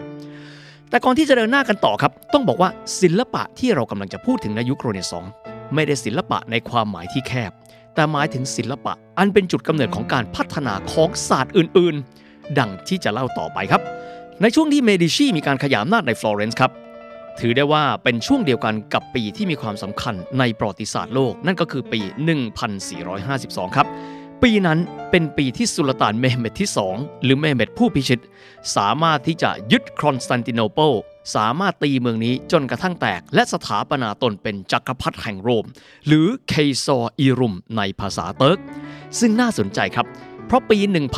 1452 ก็ตรงกับปีเกิดของเลโอนาร์โด ดาวินชีนั่นเอง ดังนั้นครับช่วงของเมดิชีคือช่วงแห่งการหลั่งไหลเข้ามาของตำรากรีก โรมันเข้าสู่คาบสมุทรอิตาลีกันด้วย โดยอิทธิพลของตำราที่หลั่งไหลเข้ามาครับบนคาบสมุทรอิตาลี ด้วยความรักในงานศิลปะของเมดิชีและศิลปินที่อยู่ภายใต้การอุปถัมภ์จำนวนมากมายทำให้เกิดการปฏิวัติศิลปะ ที่มีการท้าทายขนบเดิมของยุคกลาง เช่น แฟชั่นศิลปะที่มีการเน้นการวาดภาพ และประติมากรรมของมนุษย์ที่เปลือยเปล่า หลายคนตั้งถามว่าการเปลือยเปล่ามันมีนัยสำคัญอย่างไรกับการพัฒนาวิทยาการ ต้องบอกแบบนี้ครับว่า ในช่วงยุคกลางนั้น การสร้างงานศิลปะที่มีคนเปลือยเปล่าเป็นสิ่งต้องห้าม แต่ การสร้างรูปปั้น การวาดภาพคนที่เปลือยเปล่า ซึ่งถือได้ว่าเป็นความนิยมของยุคนั้นทำให้คนสนใจเรื่องของกายวิภาคศาสตร์ หรืออนาโตมี ไม่แต่เพียงภายนอกของบุคคล แต่ยังเป็นภายในของบุคคล ระบบต่างๆ อวัยวะต่างๆ ประกอบกับยุคนี้ครับเป็นยุคหลังจากการที่มนุษย์นั้นเริ่มต้นผลิตกระจกเงาได้ครั้งแรกเพียงแค่ร้อยกว่าปีแค่นั้นเองก่อนหน้านั้นลองจินตนาการดูนะครับว่าชีวิตพวกเราถ้าหากว่าเราไม่มีกระจกเงา เราก็จะเห็นตัวเองแบบมัวๆ เช่น จากวัตถุที่มีเงา จากพื้นน้ำเราก็จะไม่ได้มีความสนใจตัวเอง และไม่รู้ว่าร่างกายของตัวเรา และอวัยวะของเรานั้นเป็นอะไร เพราะเราไม่สามารถที่จะมองเห็นได้ ดังนั้นยุคนั้นจากหลากหลายกระแสผสมผสานกัน จนกลายเป็นเกิดกระแสที่เรียกกันว่า มนุษย์นิยม มนุษย์สนใจตัวเองมากขึ้น มนุษย์สนใจรายละเอียดของกันและกันมากขึ้น และย้ำคำว่ากายวิภาคศาสตร์มิได้หมายถึงภาพภายนอกของมนุษย์ แต่ยังหมายถึงการเอ็กซเรย์เข้าไปสู่ภายในของมนุษย์ มนุษย์เริ่มต้นรู้จักระบบต่างๆ เช่น ระบบทางเดินหายใจ กล้ามเนื้อ เส้นเอ็น กระดูก สมองก็ในยุคนี้นี่แหละครับ ศิลปินคนแรกที่อยากจะกล่าวถึงครับคือโดนาเตโลเป็นหนึ่งในศิลปินยุคต้นของ High Renaissance ครับ ที่ได้มีการขอให้ตระกูลเมดิชีนั้นอนุญาตให้เขาทำการชำแหละศพของคนคุก เพื่อจะได้ทราบกายวิภาคศาสตร์ของมนุษย์อย่างถ่องแท้ เพื่อที่จะได้สะท้อนออกมาผ่านงานศิลปะที่ดีขึ้น หนึ่งในงานชิ้นที่สำคัญของโดนาเตโลครับ ก็คือรูปปั้นเดวิดซึ่งขอกำกับนิดนึงนะครับ รูปปั้นเดวิดที่ว่าถึงต้องเรียกว่าเดวิดเวอร์ชัน1.0 ครับ เป็นเดวิดคนละชิ้นนะครับกับเดวิดที่มีการแกะสลักโดยมิเกลันเจโลโบนารอตตีเดวิดของโดนาเตโลครับเป็นประติมากรรมที่หล่อจากสำริดมีลักษณะเป็นเด็กน้อยครับ สวมหมวกเหล็กและถือดาบที่เพิ่งใช้ในการสังหารยักษ์โกไลแอด และเหยียบอยู่บนศีรษะของโกลแอดกันด้วย เดวิดประติมากรรมซึ่งเป็นสำริดชิ้นนี้ ซึ่งขอเรียกว่าเดวิด 1.0 ถือเป็นประติมากรรมชิ้นเอกของยุคนี้ เพราะเป็นการสะท้อนออกซึ่งรูปร่างของเด็กผู้ชายที่มีความสมบูรณ์แบบมาก และสิ่งนี้ครับมีอิทธิพลต่อเรื่องของกายวิภาคศาสตร์ดังที่จะเล่าต่อไปอีกด้วย นอกจากนี้ครับ ตระกูลเมดิชียังมีความหลงใหลในศิลปะในรูปแบบของสถาปัตยกรรมครับ ซึ่งแน่นอนสถาปัตยกรรมจะเกิดขึ้นได้จำเป็นต้องมีองค์ความรู้ทางด้านของวิศวกรรมก่อสร้างชั้นสูงอีกด้วย และกรณีที่ตระกูลเมดิชีได้มีการว่าจ้างสถาปนิกชื่อดังคือฟิลิปโปบรูเนเลสกีเป็นสถาปนิกซึ่งถือได้ว่าเป็นแรงบันดาลใจของดาวินชี โดยได้มีการว่าจ้างให้มีการสร้างโดมขนาดยักษ์ เพื่อปิดเพดานของอาสนวิหารซานตามาเรียเดลฟิโอเรหรืออาสนวิหารแห่งฟลอเรนซ์หรือที่เรารู้จักกันในนามของ Duomo di Firenze ซึ่งอยู่กลางนครฟลอเรนซ์ที่สูงถึง 35 เมตร ใครก็ตามที่เห็นอาสนวิหารในยุคปัจจุบันจะพบว่า จุดที่สวยเด่นที่สุด คือโดมสีแสด แต่อันที่จริงแล้ว เบื้องต้นอาสนวิหารแห่งนี้สร้างขึ้นมาแต่ไม่สามารถที่จะ ต่อเติมในส่วนของโดมขนาดใหญ่ได้ และไม่มีวิศวกรรมใดที่สามารถที่จะขึ้นไปต่อยอดโดมขนาดใหญ่ เหนือพื้นดิน 35 เมตรนั้นได้บรูเนเลสกี้ครับได้มีการวางแปลนการก่อสร้าง และหาวิศวกรรมในการสร้างโดมยักษ์ ไปครอบอยู่บนเหนืออาสนวิหารได้สำเร็จ โดยที่ณเวลานั้นจำเป็นต้องมีการใช้เวลา 16 ปี ซึ่งระหว่างนั้นเจ้าของแบบแปลนดังกล่าว คือบรูเนเลสกี้ เสียชีวิตก่อนที่จะได้เห็นผลงานของตัวเองสำเร็จเสร็จสิ้นลงด้วย นอกจากนี้ครับบรูเนเลสกี้ยังได้มีการพัฒนาวิศวกรรมก่อสร้าง ในการที่จะยกโลหะผสมสีทอง ซึ่งมีน้ำหนักมหาศาล ขึ้นไปวางอยู่เหนือโดมได้เป็นผลสำเร็จ ดังนั้นศิลปะในรูปแบบของสถาปัตยกรรมในครั้งนั้น ถือว่ามีความเกี่ยวพันกันกับเรื่องของวิศวกรรม และในช่วงเวลานั้นครับตระกูลเมดิชี ยังได้มีการว่าจ้างศิลปินมากมาย และหนึ่งในนั้นก็คือศิลปินหนุ่มวัย 20 ปี ที่มีชื่อว่าเลโอนาร์โด ดาวินชี ผู้ที่มากความสามารถใฝ่รู้และเรียนรู้สหวิทยาการ พื้นฐานของเขาคือความรักในทุกสิ่งทุกอย่างที่เป็นธรรมชาติ รวมถึงเทคโนโลยีวิศวกรรม ซึ่งทำให้เขาเป็นบุคคลที่เป็นตัวแทนของเรเนซองส์ในเวลานั้นด้วย สำหรับดาวินชีครับผลงานศิลปะชิ้นสำคัญที่คนไทยรู้จัก ซึ่งส่วนใหญ่ก็จะเป็นผลงานที่สร้างในช่วงบ้านปลาย เช่น จิตรกรรม 2 ชิ้น ได้แก่ La Gioconda หรือคนไทยรู้จักกันในนามของโมนาลิซาถือเป็นการปฏิวัติวงการศิลปะแบบจิตรกรรมครับ กล่าวคือเป็นภาพวาดที่มีมิติ ข้างหน้าชัด ข้างหลังเบลอ หรือถ้าเป็นศัพท์ปัจจุบันคือหลังละลาย คือสิ่งที่ไม่เคยเกิดขึ้นมาก่อนในยุคนั้น นอกจากนี้ยังมีผลงานอีกมหาศาล อีกหนึ่งชิ้นที่รู้จักกันคือ L'Ultima Cena หรือ The Last Supper อีกสิ่งหนึ่งที่นำไปสู่การก้าวกระโดดของศิลปะวิทยาการ และความเข้าใจเรื่องการวิพากษ์ศาสตร์ ก็คือ ภาพวาดที่มีชื่อว่า L'Uomo di Vitruvio ก็คือภาพมนุษย์ที่มีการกางแขนอยู่ในวงกลมและสี่เหลี่ยม อธิบายถึงสัดส่วนอวัยวะต่างๆ ของมนุษย์ และเลโอนาร์โด ดาวินชี ยังได้มีการวาดภาพกายวิภาคศาสตร์ที่บรรจุรายละเอียด ตั้งแต่กล้ามเนื้อทุกมัด เส้นเอ็นทุกเส้น เส้นเลือดทุกเส้น และน่าเซอร์ไพรส์กว่านั้นคือ เขายังรู้จักวิธีการไหลเวียนของโลหิตในร่างกายมนุษย์ ในช่วงอารมณ์ต่างๆ กระดูกทุกชิ้น โดยเฉพาะรายละเอียดของซี่โครง รวมถึงการวาดภาพสมองแบบสามมิติ ซึ่งไม่เคยปรากฏมาก่อน โดยภาพชุดกายวิภาคศาสตร์ของดาวินชีมีอยู่ด้วยกัน 500 หน้า ซึ่งถือได้ว่าเป็นแม่บทของการทำความเข้าใจอวัยวะ และกายวิภาคศาสตร์ของมนุษย์ ที่ถูกขยายผลอย่างมหาศาลในเวลาต่อมา และอย่างที่ได้บอกครับ ดาวินชีสนใจทุกอย่างที่เป็นธรรมชาติ นอกจากกายวิภาคศาสตร์ของมนุษย์ เขายังมีการวาดภาพกายวิภาคของม้าอย่างละเอียดถี่ถ้วน การวาดภาพสเก็ตช์ของชั้นดินต่างๆ ซึ่งทำให้มนุษย์ยุคต่อมานำไปใช้ในเรื่องของการชนละประทานอีกด้วย ดังที่ได้กล่าวครับ สิ่งที่เป็นศิลปะเหล่านี้กลายมาเป็นพื้นฐานความเข้าใจมนุษย์อย่างที่ไม่เคยเป็นมาก่อน เพราะอดีตสิ่งเหล่านี้ถือได้ว่าขัดต่อขนบของสมัยกลางสำหรับเบดิชีเองครับ พวกเขาอาจจะไม่ได้คิดด้วยซ้ำว่า การตั้งต้นทุกอย่างด้วยความหลงไหลในศิลปะ จะมีการแตกแขนงออกมา ซึ่งศาสตร์สาขาต่างๆ ได้มากมายขนาดนั้นสำหรับวัยหนุ่มของดาวินชีครับ ดาวินชีรับใช้ตระกูลเมดิชีตั้งแต่อายุ 20 ถึง 30 ปี คือระหว่างปี 1472 ถึง 1482 ก่อนที่เขาจะเปลี่ยนผู้อุปถัมภ์จากเดิมนครรัฐฟลอเรนซ์ไปรับใช้นครรัฐมิลานครับ ซึ่งมีเจ้านครที่บ้าสงครามจนมีฉายาว่า Il Moro อย่างลูโดวิโกสฟอร์ซาสำหรับลูโดวิโกสฟอร์ซาคนนี้ เขาไม่ได้จ้างดาวินชีไปสร้างงานศิลปะครับ แต่ว่าเขาเห็นความสามารถในการสร้างเครื่องจักรกลของดาวินชี ดังที่ได้บอกครับดาวินชีได้รับแรงบันดาลใจในเรื่องของเครื่องยนต์กลไกจากฟิลิปโปบรูเนลสกี้ประกอบกับความสนใจในธรรมชาติครับทำให้ตัวเขามีอัจฉริยภาพอีกด้านหนึ่ง คือเรื่องของวิศวกรรมทางอาวุธ วิศวกรรมทางการทหาร ในช่วงเวลา 17 ปีที่เขารับใช้ลูโดวิโกสฟอร์ซาเขาได้มีการสร้างผลงานนวัตกรรมต่างๆ เพื่อให้สฟอร์ซานั้นใช้ในการทำสงครามกับรัฐอื่นๆกันด้วย ดังนั้นจึงไม่น่าแปลกใจครับ ที่ถึงแม้ว่าดาวินชีนั้นจะเริ่มต้นจากการแจ้งเกิดในฟลอเรนซ์แต่เราจะเห็นพิพิธภัณฑ์เลโอนาร์โดดาวินชีในเมืองมิลาน ส่วนหนึ่งเพราะเขาใช้เวลายาวนานถึง 17 ปี ในการรับใช้นครรัฐมิลานทางตอนเหนือของอิตาลี17 ปีที่เขารับใช้สฟอร์ซ่าในปี 1482 ถึง 1499 เขาสร้างผลงานวิศวกรรมต่างๆ เช่น หน้าไม้กลขนาดยักษ์ การผลิตหุ่นยนต์ ซึ่งถือได้ว่าเป็นต้นแบบของหุ่นยนต์ robotics ในยุคแรก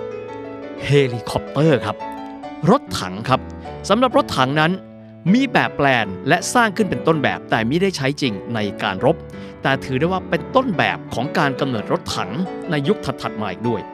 หลังจากที่เขาช่วยเหลือสฟอร์ซ่าในการผลิตอาวุธสงครามมากมายครับ ในปี 1499 ก็คือก่อนที่มิลานนั้นจะพ่ายแพ้ให้กับฝรั่งเศส เขาได้กลับไปที่ฟลอเรนซ์ในช่วงสั้นๆ ครับ เพื่อที่จะรับสร้างป้อมปราการ ป้องกันการรุกรานของนครรัฐมิลาน ที่มีอาวุธมากมายที่ตัวเขาเป็นผู้รังสรรค์ขึ้นมาอีกด้วย อย่างที่ว่าครับเขาเป็นผู้ที่มีความสนใจทุกอย่างที่เป็นธรรมชาติ ดังนั้นนอกเหนือไปจากเรื่องวิศวกรรมการทหาร นอกเหนือไปจากหลายสิ่งหลายอย่างแล้ว เขายังเป็นบุคคลที่มีความสามารถในเรื่องของการบริหารจัดการน้ำ ระบบชนละประทาน รวมถึงอย่างที่ได้กล่าว คือเรื่องของชั้นของดิน ที่แบ่งออกเป็นชั้นต่างๆ ซึ่งสามารถนำไปใช้ประโยชน์ในการเพาะปลูกได้อีกด้วย นั่นก็เป็นเรื่องราวนะครับของเริ่มต้นของเรเนซองส์ครับ แต่แน่นอนว่าเรเนซองส์ไม่ได้มีเฉพาะฟิลิปโปบรูเนเลสกีโดนาเตลโลเลโอนาร์โด ดาวินชีครับ แต่ยังมีศิลปินอีกหลากหลายคนและอีกหลากหลายคุณูปการ ต่อพื้นฐานการพัฒนาของยุโรปและโลกใบนี้ ในตอนหน้าเรามาติดตามกันครับ มิเคลันเจโลโบนารอตตีกับรูปปั้นเดวิดของเขาว่ามีนัยสำคัญอย่างไร The Standard Podcast Eye Opening for Your Ears ประวัติศาสตร์8นาทีในวันนี้ครับ เราจะมาพูดคุยถึงภาษาที่ต้องบอกว่ามีสถานะเป็นลิงก a าฟรังกาหรือภาษากลางของโลก อย่างภาษาอังกฤษนั่นแหละครับ ว่าพวกเขามีประวัติศาสตร์ วิวัฒนาการความเป็นมานั้นอย่างไร หลายหลายคนเคยได้ยินนะครับว่าภาษาอังกฤษนั้นเป็นภาษาตระกูลเยอรมัน แต่ลองดูนะครับ ถ้าเราหยิบหนังสือพิมพ์เยอรมันออกมาอ่าน เราจะพบว่าอ่านแทบไม่เข้าใจเลย แต่ในขณะที่พอเราเปิดหนังสือพิมพ์ฝรั่งเศส หรือเว็บไซต์ฝรั่งเศสกลับจะบอกว่าเข้าใจได้ง่ายกว่า เพราะว่ามีศัพท์ต่างๆ ที่มีความคล้ายคลึงเป็นสัดส่วนที่มากกว่า ตกลงแล้วพวกเขาเป็นรากภาษาเยอรมนิก หรือเป็นภาษาโรมานส์ได้รับอิทธิพลมาจากละตินกันแน่ ถ้าเกิดเราลองถามคนอังกฤษนะครับว่า ตกลงแล้วพวกเขาได้รับอิทธิพลมาจากไหนกันแน่ ระหว่างโรมัน ฝรั่งเศส เยอรมัน พวกเขาจะตอบเสมอครับว่า we are a bit of everything พวกเราคือส่วนผสมของทุกอย่างอย่างละนิด ลองไปส่องโครงสร้างภาษาอังกฤษนะครับ จะพบว่าภาษาอังกฤษนั้น มีสัดส่วนของภาษาฝรั่งเศส 29%ภาษาละติน 29%ภาษากลุ่มเยอรมนิก 26%กรีก 6%อื่นๆ 6%และชื่อเฉพาะ 4%อะ ทีนี้เรามาเริ่มตั้งต้นกันครับ กับคำที่บอกว่าคนอังกฤษและภาษาอังกฤษเป็นส่วนผสมของทุกอย่างนั้น มันมีความเป็นมาอย่างไรกันแน่ วันนี้แหละครับเราจะมาดูว่าวิวัฒนาการของภาษาอังกฤษ ซึ่งแน่นอนว่ามันจะต้องถูกหล่อหลอม อยู่ในบริบทของประวัติศาสตร์ของอังกฤษอย่างแนบแน่น ไม่ว่าจะเป็นตั้งแต่ยุคการรุกรานของโรมัน การเข้ามาของชาวเยอรมันตอนเหนือ การบุกบริเตนส์ของไวกิ้งการเข้ามาของราชวงศ์ที่พูดภาษาฝรั่งเศสรวมถึงบุคคลที่ทำให้ภาษาอังกฤษเป็น Modern อังกฤษอย่างทุกวันนี้ วิลเลียมเชกสเปียร์ครับดังนั้นวันนี้ขอไล่เลียงความเป็นมาของภาษาอังกฤษก่อนที่จะเป็น Modern English กันเลยนะครับ เราเริ่มต้นกันตั้งแต่ยุคของ Celt จวบจนกระทั่งยุคเชคสเปียร์กันเลยดีกว่า เล่าย้อนความไปครับ ในยุคก่อนคริสตกาลครับ ในยุคนั้นเกาะมหึมาที่มีขนาดประมาณ 3 0 0แสนกว่าตารางกิโลเมตรนี้ มีชนพื้นเมืองอยู่แล้วครับ เรารู้จักกันในนามของชาวเคลต์แต่ทั้งนี้ทั้งนั้นในช่วงก่อนคริสตกาล55 ปีครับยูเลียสซีซ่า ซึ่งณเวลานั้นกำลังเพลียมคล้ำในเกมการเมืองกับ 3 ฝ่ายในยุคปลายสาธารณรัฐโรมัน ได้มีการนำทัพเรือมาถึงเกาะนี้ และตั้งชื่อมันว่าเกาะบริเตเนีย มีการสถาปนาพื้นที่ทางตอนใต้ เป็นฐานบัญชาการของโรมันบนเกาะบริเตเนีย ให้ชื่อว่าลอนโดนิยุม จากนั้นก็ได้มีการขยายอำนาจบนเกาะแห่งนี้กันด้วย เกาะแห่งนี้ครับอยู่ภายใต้การปกครองของชาวโรมัน ยาวนานประมาณ 400 ปีด้วยกันครับ เมื่อจักรวรรดิโรมันอ่อนแอลงในพื้นที่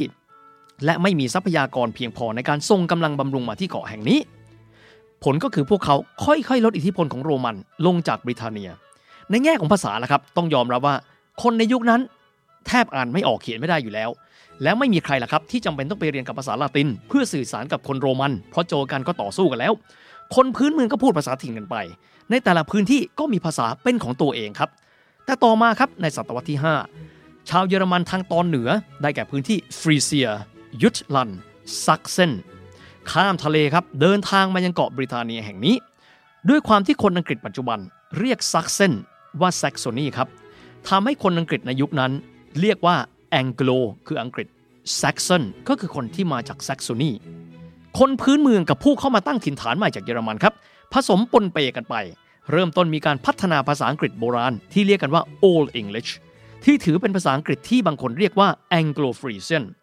หรือบางคนเรียกว่า Proto-Germanic Language โปรโตก็เหมือนโปรโตไทป์นั่นแหละครับ คือเป็นภาษาเยอรมัน ซึ่งยังไม่ตกผลึกเหมือนภาษาเยอรมันในปัจจุบัน ดังนั้นกลุ่มภาษาที่ได้รับอิทธิพล จากภาษาเยอรมันโบราณ จึงเรียกว่า Proto-Germanic Language ก็คือได้รับอิทธิพลจากเยอรมัน จากฟรีเซียนจึงไม่น่าแปลกใจล่ะครับ ที่จะบอกว่าภาษาอังกฤษนั้นเป็นภาษาตระกูลเยอรมนิกแต่แล้ว ทำไมพวกเขาจึงมีอิทธิพลของศัพท์ภาษาฝรั่งเศสและลาตินเข้ามาอ้าวเดี๋ยวลองไปดูวิวัฒนาการประวัติศาสตร์ต่อไปครับในยุคแองโกลแซกซอนครับเกาะบริเตนเนียตอนล่าง มีความหมายว่ายังไม่นับรวมสกอตแลนด์ทางตอนเหนือ พวกเขาแบ่งเขตการปกครองออกเป็น 7 อาณาจักรด้วยกันครับ เรียกว่า Heptarchy อันได้แก่ Northumbria East Anglia Essex Kent Sussex Mercia และ Wessex ครับ แต่ละพื้นที่มีภาษาถิ่นของตัวเอง แน่นอนการเดินทางไปมาระหว่างอาณาจักรในยุคนั้นอาจจะมีไม่ได้มากครับ จึงยังไม่มีความจำเป็นต้องมีภาษากลางที่เป็นมาตรฐาน ใครเดินทางไปค้าขายก็ฝึกภาษาถิ่นของภาษานั้น ยุคนั้นพวกเขาเริ่มต้นรับคริสตศาสนาเข้ามาในบริเตเนียแล้ว มีความหมายว่าอาจจะเริ่มต้นมีอิทธิพลของลาตินอยู่บ้าง ในช่วงแองโกลแซกซอนแต่แล้วครับในปลายศตวรรษที่ 8 ต้นศตวรรษที่ 9 ชาวไวกิ้งทางตอนเหนือของทะเลเหนือ เดินเรือมาเพื่อหาดินแดนใหม่ที่มีความอุดมสมบูรณ์มากกว่า พวกเขาเข้ามาและสู้รบกับชาวแองโกลแซกซอนอย่างต่อเนื่องจวบจนกระทั่งไวกิ้งซึ่งถือได้ว่าชนะมากกว่าแพ้ แต่ดันไปแพ้ตอนท้ายที่สมรภูมิที่มีชื่อว่า Battle of Stamford Bridge อันนี้ไม่ได้เกี่ยวข้องกับทีมฟุตบอลเชลซีนะฮะ จนที่สุดไวกิ้งต้องล่าถอยไปศัพท์ภาษาไวกิ้งจึงได้มีการฝังรากในภาษาอังกฤษอยู่ แต่เป็นจำนวนน้อยมาก หนึ่งในศัพท์ซึ่งถือได้ว่าเป็น flagship ครับ ของภาษาไวกิ้งที่อยู่ในอังกฤษคือคำว่าวันพฤหัส หรือ Thursday ซึ่ง Thurs จริงๆ แล้วมาจากชื่อของเทพเจ้าทอร์ก็คือวันแห่งเทพเจ้าทอร์แต่ที่เหลือถือว่าพวกเขามีอิทธิพลต่อภาษาอังกฤษค่อนข้างน้อยครับถัดมาครับบริเตเนียในช่วงยุคท้ายของการปกครองแองโกลแซกซอนครับ พวกเขามีการปกครองที่มั่นคงขึ้น และมีกษัตริย์ซึ่งมีพระนามว่าเอ็ดเวิร์ด the Confessor ซึ่งถือว่าเป็นกษัตริย์ หนึ่งใน10พระองค์ที่มีพระนามว่าเอ็ดเวิร์ดในบริเตนนั่นแหละครับในยุคกลางครับ ความสงบมักจะมีอยู่ไม่ยาวนานครับ ความผันผวนทางการเมืองมีอยู่เยอะ ที่สุดพระเจ้าเอ็ดเวิร์ด the Confessor ผู้ปกครองแองโกลแซกซอนสวรรคตลง โดยที่พระองค์ครับไม่มีทายาทพระญาติของพระองค์มีครับ แต่ว่าเป็นดยุคแห่งนอร์มังดี มีความหมายอยู่บนแผ่นดินฝรั่งเศส ดังนั้นหากว่าที่ต้องการสืบราชสันตติวงศ์ดยุคแห่งนอร์มังดีก็คงจะต้องเดินทางจากฝรั่งเศส เข้ามาปกครองอังกฤษกันด้วย แต่แน่นอนชาวแองโกลแซกซอนนั้น ก็คิดอยู่ว่าเราก็สามารถปกครองด้วยตัวเองได้ ดังนั้นแฮร์โรลด์ก็อตวินสันจึงสถาปนาตนเป็นกษัตริย์ทำให้ Duke of นอร์มังดี ซึ่งเป็นพระญาติของเอ็ดเวิร์ด the Confessor จึงได้มีการกรีธาทัพเรือ 8,000 นายข้ามช่องแคบอังกฤษเข้ามายังพื้นที่เอสเซ็กซ์ทางตะวันออกเฉียงใต้ของบริเตนเนีย เอาชนะสงคราม Battle of Hastings ในเดือนตุลาคม 1066 และบุกเข้ายึดลอนโดนิอุมหรือว่าลอนดอนได้ในเดือนธันวาคม พระองค์เข้าพระราชพิธีราชาภิเษกอย่างเป็นทางการ มีศักดิ์เป็น roi d'Angleterre หรือกษัตริย์อังกฤษเป็นภาษาฝรั่งเศสนะฮะ ในวันที่ 25 ธันวาคม 1066 พระนามภาษาฝรั่งเศสว่ากิโยม le Conquérant หรือวิลเลียม the Conqueror เป็นกษัตริย์นอร์แมนหรือกษัตริย์จากนอร์มังดี พระองค์แรกบนแผ่นดินบริเตนเนีย น่าสนใจครับ ผู้ปกครองเกาะบริเตนเนียเป็นชาวฝรั่งเศสครับ ปัญหาก็คือแล้วจะสื่อสารกับคนที่อยู่บนเกาะบริเตนนั้นอย่างไรกันบ้าง ต้องยอมรับหากว่าเรามองกลับไปในยุคสมัยดังกล่าวครับ พบแบบนี้ครับ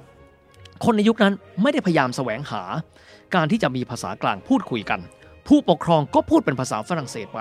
คนพื้นเมืองก็พูดภาษาท้องถิ่น ซึ่งก็จะมีอยู่หลากหลายร้อยภาษาด้วยกัน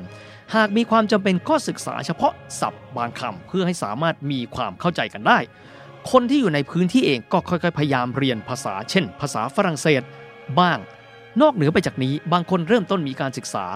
ก็จะพยายามรับอิทธิพลของการศึกษา และสำเนียงภาษาฝรั่งเศส แบบปารีสแทนที่จะเป็นแบบนอร์มองดี ดังนั้นจะพบแบบนี้ครับว่าในยุคเวลาดังกล่าว พื้นที่บริเตนเนียไม่มีภาษากลางต่างคนต่างพูดภาษาของตัวเอง พอแค่มีความเข้าใจกันด้วย และจุดนี้เนี่ยแหละครับ ทำให้ชาวแองโกลแซกซอนก็คือชาวพื้นถิ่นของอังกฤษในเวลานั้น ค่อยๆ ซึมซับศัพท์ภาษาฝรั่งเศสเข้ามาทีละน้อย และในปัจจุบันพวกเขามีศัพท์ฝรั่งเศสถึง 29%หากเทียบกับ 26%ของ Proto-Germanic ต่อมาครับในแง่ของวิวัฒนาการครับ ชนชั้นปกครองเองก็คือนอร์มันมีปฏิสัมพันธ์กับคนท้องถิ่นมากขึ้น ซึมซับภาษาท้องถิ่นมากขึ้น ยุคสมัยถัดมาคือราชวงศ์แพลนเทั้งสองฝ่ายราชสำนักที่พูดภาษาฝรั่งเศส เรียนรู้ภาษาถิ่นมากขึ้น ท้องถิ่นเรียนรู้ภาษาฝรั่งเศสมากยิ่งขึ้นทำให้มีวิวัฒนาการภาษามากขึ้น ต่างฝ่ายต่างมีการหยิบยืมคำซึ่งกันและกันมา แต่สิ่งหนึ่งครับในยุคเวลาดังกล่าว เป็นยุคที่สิ่งพิมพ์ยังไม่ได้เกิดขึ้นมาบนโลกนี้ ดังนั้นการที่จะทำให้พื้นที่ใดพื้นที่หนึ่ง มีภาษาสากล มีภาษาที่เป็นมาตรฐานเป็นสิ่งที่ยังเกิดขึ้นไม่ได้ และยุคดังกล่าวนี้เองครับ จึงเรียกว่ายุคที่เป็น Middle English การผสมผสานระหว่างภาษาฝรั่งเศส กับภาษาแองโกลแซกซอนพื้นถิ่นในนี้ก็พูดถึงเรื่องอิทธิพลของการพิมพ์แล้วครับ และแท่นพิมพ์ ในช่วงของ Middle English หรืออังกฤษ ภาษาอังกฤษยุคกลางนั้น ประมาณศตวรรษที่ 15 ช่วงก่อนที่จะเข้าสู่เรเนซองส์ในช่วงเวลาดังกล่าวครับนายช่างชาวเยอรมันที่มีชื่อว่าโยฮันเนสกูเทนเบิร์ก สามารถประดิษฐ์แท่นพิมพ์ได้สำเร็จในปี 1440 ครับ สิ่งเหล่านี้มีความสัมพันธ์เป็นอย่างยิ่งครับ เพราะมีความหมายว่ามนุษย์เรานั้น สามารถที่จะสื่อสารระหว่างกัน ในระยะไกลและเผยแพร่สิ่งต่างๆ ได้ ในวงกว้างมากขึ้นด้วยโยฮันเนสกูเทนเบิร์กได้มีการพิมพ์หนังสือออกมาครั้งแรกนั่นก็คือไบเบิลพิมพ์ออกมาได้ 150กว่าปีครับ ซึ่งถือได้ว่าเยอะแล้ว หากว่าเทียบกันกับในยุคก่อนหน้านั้น การที่จะมีการ ทำหนังสือเพิ่มเติมจำเป็นต้องมีการคัดลอกลายมือ แต่แท่นพิมพ์ของกูเทนเบิร์กนั้น สามารถทำให้มนุษย์สามารถพิมพ์หนังสือได้ 3,600 หน้าในเวลา 1 วัน เร็วกว่าอดีตที่จะต้องมีการคัดมือ นอกจากนี้ครับแท่นพิมพ์ของกูเทนเบิร์กยังแพร่หลายในยุโรป ไม่กี่สิบปีหลังจากนั้นจำนวนแท่นพิมพ์ในยุโรปจากต้นแบบกูเทนเบิร์กเพิ่มขึ้นเป็น 1,500 แท่นพิมพ์ การพิมพ์ที่เริ่มต้นหลากหลายมากขึ้นครับทำให้ในปลายศตวรรษที่ 16 นั้น มนุษย์นั้น สามารถที่จะเข้าถึงหนังสือได้ และสามารถที่จะเรียนรู้ได้ว่า ภาษาที่ใช้ในโลกที่เป็นวรรณกรรม ภาษาที่มีความเป็นสากลนั้นมีหน้าตาเป็นอย่างไรกันบ้าง ณเวลานั้นศูนย์กลางการพิมพ์หนังสือ และการค้าขายหนังสือของยุโรป อยู่ที่สาธารณรัฐเวนิสทางตอนเหนือของอิตาลีสาเหตุเพราะว่ายุคเวลานั้นคือยุคเรเนซองส์อิตาลีไม่ว่าจะเป็นฟลอเรนซ์เวนิสคือศูนย์กลางแห่งการตื่นรู้ทางปัญญา กลับมาที่อังกฤษกันบ้างครับ อังกฤษเองเริ่มต้นมีการพิมพ์ไบเบิลเป็นภาษาอังกฤษนะครับ ในศตวรรษที่ 16 มีความหมายว่าณเวลานั้น อังกฤษเริ่มต้นรู้แล้วว่า ภาษากลางที่เริ่มต้นพัฒนาเป็นภาษามาตรฐานนั้น หน้าตาจะเป็นอย่างไร อย่างน้อยที่สุดก็คือเป็นภาษาอังกฤษของคนที่แปลไบเบิลมาจากภาษาละตินนั่นแหละครับ และยุคนั้นนั่นเองครับ จากการที่ผู้แปลไบเบิลก็ดี หนังสือที่มาจากภาคพื้นยุโรปก็ดี ทำให้มีภาษาลาตินนั้นเผยแพร่เข้ามาในบริเตนเนียในภาษาอังกฤษมากขึ้น และช่วงเวลานี้จึงมีการตกผลึกพัฒนามาเป็น Middle English อย่างชัดเจนมากขึ้นอีกด้วย ดังนั้นการที่คนเชื่อว่าอิทธิพลภาษาละตินในภาษาอังกฤษที่มีมากถึง 29%นั้น น่าจะสืบทอดมาจากยุคจักรวรรดิโรมัน แต่จริง ๆ แล้วมันไม่ใช่ครับ มันมาจากอิทธิพลของการใช้ภาษาละติน ในยุคเรเนซองส์ผ่านการเผยแพร่ของสิ่งพิมพ์นี่แหละครับ แต่กระนั้นครับ ในศตวรรษที่ 16 ในยุคปลายของราชวงศ์ทิวเดอร์ ยังไม่มีกระแสอะไรเลยนะครับ ที่ทำให้คนอังกฤษรู้สึกว่าจะต้องมีภาษาที่เป็นมาตรฐาน มี standard มีแบบแผน จวบจนกระทั่งการอุบัติขึ้นของ pop culture ของสมัยนั้น นั่นก็คือบทละครครับ ซึ่งถือได้ว่าเป็นความบันเทิงในสเกลใหญ่ที่ใครๆ ก็อยากที่จะติดตาม การใช้บทละครที่มีการเขียนด้วยภาษาที่สละสลวย มีการใช้ศัพท์ใหม่ๆ ที่มีการวิวัฒนาการมา กลายเป็นกลไกครับทำให้ภาษาอังกฤษในยุคปัจจุบัน หรือยุคแรกของ Modern English นั้น ตกผลึกเป็นมาตรฐานมากขึ้น และแทรกซึมเข้าสู่สังคมได้รวดเร็วมากขึ้นอีกด้วย บุคคลสำคัญครับสำหรับเรื่องการวิวัฒนาการทางภาษาอังกฤษที่เข้าสู่ Modern English นั้น และกลายเป็นพื้นฐานของภาษาอังกฤษ standard มาตรฐานที่เราใช้ทุกวันนี้ ก็คือนักประพันธ์บทละครคนสำคัญจาก Stratford upon Avon วิลเลียมเชกสเปียร์เชกสเปียร์ครับประพันธ์บทกวีกว่าร้อยบท และบทละคร 37 เรื่องด้วยกัน เรื่องที่เรารู้จักกันครับ เช่น Hamlet Macbeth King's Lear Merchant of Venice Romeo Juliet Othello Much Ado About Nothing สิ่งเหล่านี้ไม่ใช่แค่ความบันเทิงนะครับ แต่ในยุคที่ภาษาอังกฤษยังไม่ตกผลึกไม่มีมาตรฐาน การนำเอาคำศัพท์ใหม่ๆ หรือบางครั้งวิวัฒน์ศัพท์ท้องถิ่นเดิมๆ มาผสมคำกัน และนำมาใช้อย่างแพร่หลาย การนำเอาสำนวนท้องถิ่นมาใส่เอาไว้ในบทละคร และกลอนของเชคสเปียร์ซึ่งได้รับความนิยม สิ่งเหล่านี้แหละครับทำให้ภาษาอังกฤษที่เป็นมาตรฐานของเชคสเปียร์นั้น เข้าสู่ทุกภาคส่วนของสังคมได้อย่างรวดเร็ว ด้วยการที่ยังมีเทคโนโลยีการพิมพ์ครับทำให้สิ่งเหล่านี้แพร่ขยายเข้าไปในสังคมอังกฤษ และทำให้อิทธิพลทางภาษาของเชคสเปียร์ มีความสำคัญในการสร้างภาษาอังกฤษยุคใหม่เป็นอย่างยิ่งคำศัพท์ที่เชคสเปียร์เอาเข้ามาใช้ในภาษาอังกฤษครับ มีทั้งคำที่เป็นภาษาอังกฤษที่เป็นภาษาพูดเดิม ที่นำมาใช้ให้มีความเป็นที่นิยม และเป็นมาตรฐานมากขึ้น แพร่หลายมากขึ้น มีทั้งการนำเอาคำเดิมมาผสมกัน หรือนำมาใช้ในวิธีที่แตกต่างไปจากเดิม ตัวอย่างของคำภาษาอังกฤษครับที่ได้รับอิทธิพลจากเชคสเปียร์เช่นอะไรบ้างครับ ก็คือคำสมาร์ทฝรั่งครับ การนำเอาคำนามสองคำมาผสมกัน เช่นคำว่า downstairs ก็คือชั้นล่าง eyeball ลูกตานี่แหละครับ birthplace watchdog คำเหล่านี้เริ่มต้นใช้โดยเชคสเปียร์ด้วยการนำเอาคำนามสองคำมาติดกัน และกลายเป็นคำสมาร์ทฝรั่ง หรือว่า compound noun นี่แหละครับ อีกหนึ่งวิธีครับ ก็คือการเอาคำ adjective หรือว่าคำวิเศษนั้น เข้าไปผนวกกับกริยาช่อง 3 นึกไม่ออกใช่ไหมครับ ลองดูเลยครับ well educated การได้รับการศึกษาเป็นอย่างดี ill tempered อารมณ์บูด cold hearted จิตใจเย็นชา well done โอ้ทำได้ดีมากทำให้คำกริยาบางคำเป็นคำนามครับ เช่น to control ซึ่งเป็นคำกริยาให้กลายเป็น control ที่แปลว่าการควบคุม การเพิ่มคำท้ายคำต่อท้าย เช่น suffix ครับ เช่นคำใดๆก็ตามที่มีคำว่า full f u l ด้านหลัง success successful เกิดมาจากเชคสเปียร์นะครับ power powerful เปี่ยมไปด้วยอำนาจก็มาจากเชคสเปียร์เช่นเดียวกัน การเพิ่ม suffix คำว่า less เช่น countless นับไม่ได้ priceless มีค่าจนไม่สามารถระบุราคาได้ meaningless ไร้ความหมาย แบบนี้เป็นต้นสิ่งเหล่านี้ครับ คือการที่เชคสเปียร์นั้นได้นำเอามาใช้ในบทละครของเขา หรือคำบางคำครับ แต่เดิมมีความหมายเดียว เชคสเปียร์ตีความไม่มีความหมายที่เปลี่ยนแปลงไป เช่นคำว่า cheap ที่แปลว่าถูก กลายเป็นคำที่มีความหมายว่าคุณภาพต่ำหรือไร้รสนิยม flowery ที่ไม่ได้แปลว่า เต็มไปด้วยดอกไม้ แต่เป็นคำวิเศษ adjective ครับ ที่บอกว่าเป็นการใช้คำพูดที่เยินเยอะ ฟุ่มเฟือยโดยใช่เหตุ รวมถึงการนำเอาภาษาละตินบางคำเข้าไปในภาษาอังกฤษกันด้วยจำนวนคำใหม่ๆครับไม่ว่าจะเป็นการเอาภาษาท้องถิ่นมาใช้จนเป็นที่นิยม การใช้ภาษาเดิมด้วยมิติใหม่ การเพิ่มความหมายใหม่ การผสมคำใหม่เชคสเปียร์ทำให้เกิดขึ้น และทำให้คำเหล่านี้เป็นที่นิยม เชื่อไหมครับว่าในช่วงเวลาที่เชคสเปียร์ผลิตผลงานในปี 1585 ถึง 1613 นั้น เขาได้มีการสร้างคำใหม่ขึ้นมา นำเอาคำเดิมมาผสมผสานทำให้เป็นที่นิยม และใช้อยู่ในปัจจุบันถึง 1,700 คำครับ จะเห็นได้นะครับว่า ประวัติศาสตร์ที่มีการวิวัฒนาการกันมาหลากหลายช่วงทำให้ภาษาอังกฤษเอง ค่อยๆ ตกผลึก และเป็นการผนวกกันของภาษาที่หลากหลาย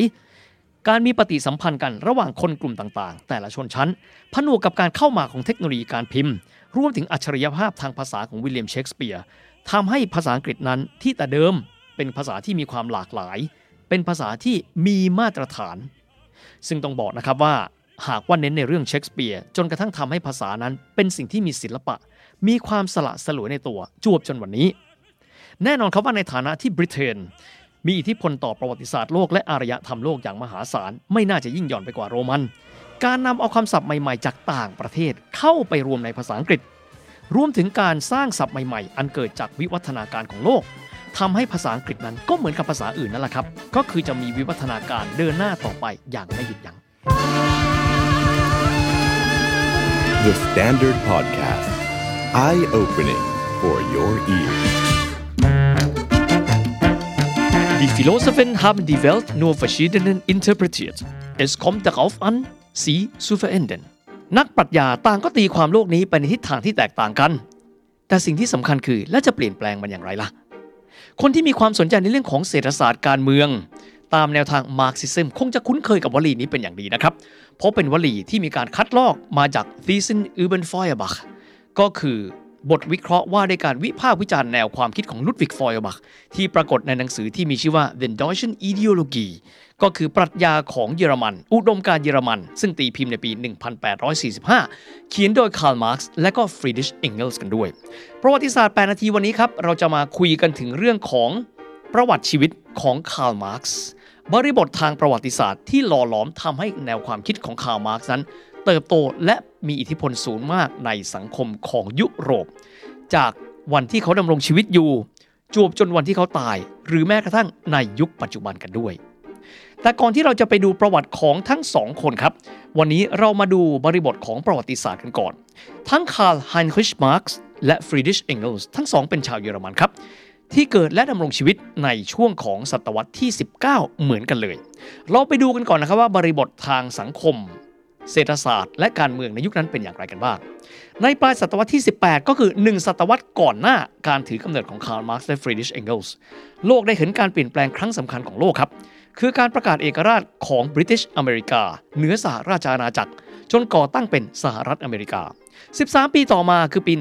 1789 คือการปฏิวัติฝรั่งเศส ทลายคุกบาสติล และล้มล้างราชวงศ์บูบอง แต่หลังศตวรรษที่ 19 แล้ว ฝรั่งเศส กลับไปเป็นระบอบเผด็จการ โดยจักรพรรดินโปเลียน ซึ่งก่อนหน้านั้นเป็นกงสุลสาธารณฝรั่งเศส รวบอำนาจสถาปนาตัวเองเป็นจักรพรรดิและนำฝรั่งเศสเข้าสู่สงครามที่เรียกกันว่าสงครามนโปเลียนิกที่สิ้นสุดในปี 1815 หลังจากการสิ้นสุดสงครามก็คือนำไปสู่ยุคที่ยุโรปนั้นมีความสงบมากขึ้นสองสิ่งที่เกิดขึ้นในยุคดังกล่าวครับ คือการปฏิวัติอุตสาหกรรม และการล่าอาณานิคม รวมถึงกระแสรัฐชาติหรือว่า nation states คือปรากฏการณ์ที่หลายๆชาติ คนชาติเดียวกัน พูดภาษาเดียวกัน แต่เดิมเคยอยู่แยกกันกระจัดกระจายเป็นรัฐเล็ก ๆ เริ่มตระหนักถึงความสำคัญของการรวมตัวกันเพื่อปกป้องภัยคุกคามจากชาติใหญ่ เหมือนที่พวกเขาถูกภัยคุกคามจากจักรวรรดิฝรั่งเศส โดยศตวรรษนี้จะพบว่ามีการรวมชาติของเยอรมันโดยบิสมาร์กการรวมชาติของอิตาลีหรือว่า Risorgimento โดยการิบัลดี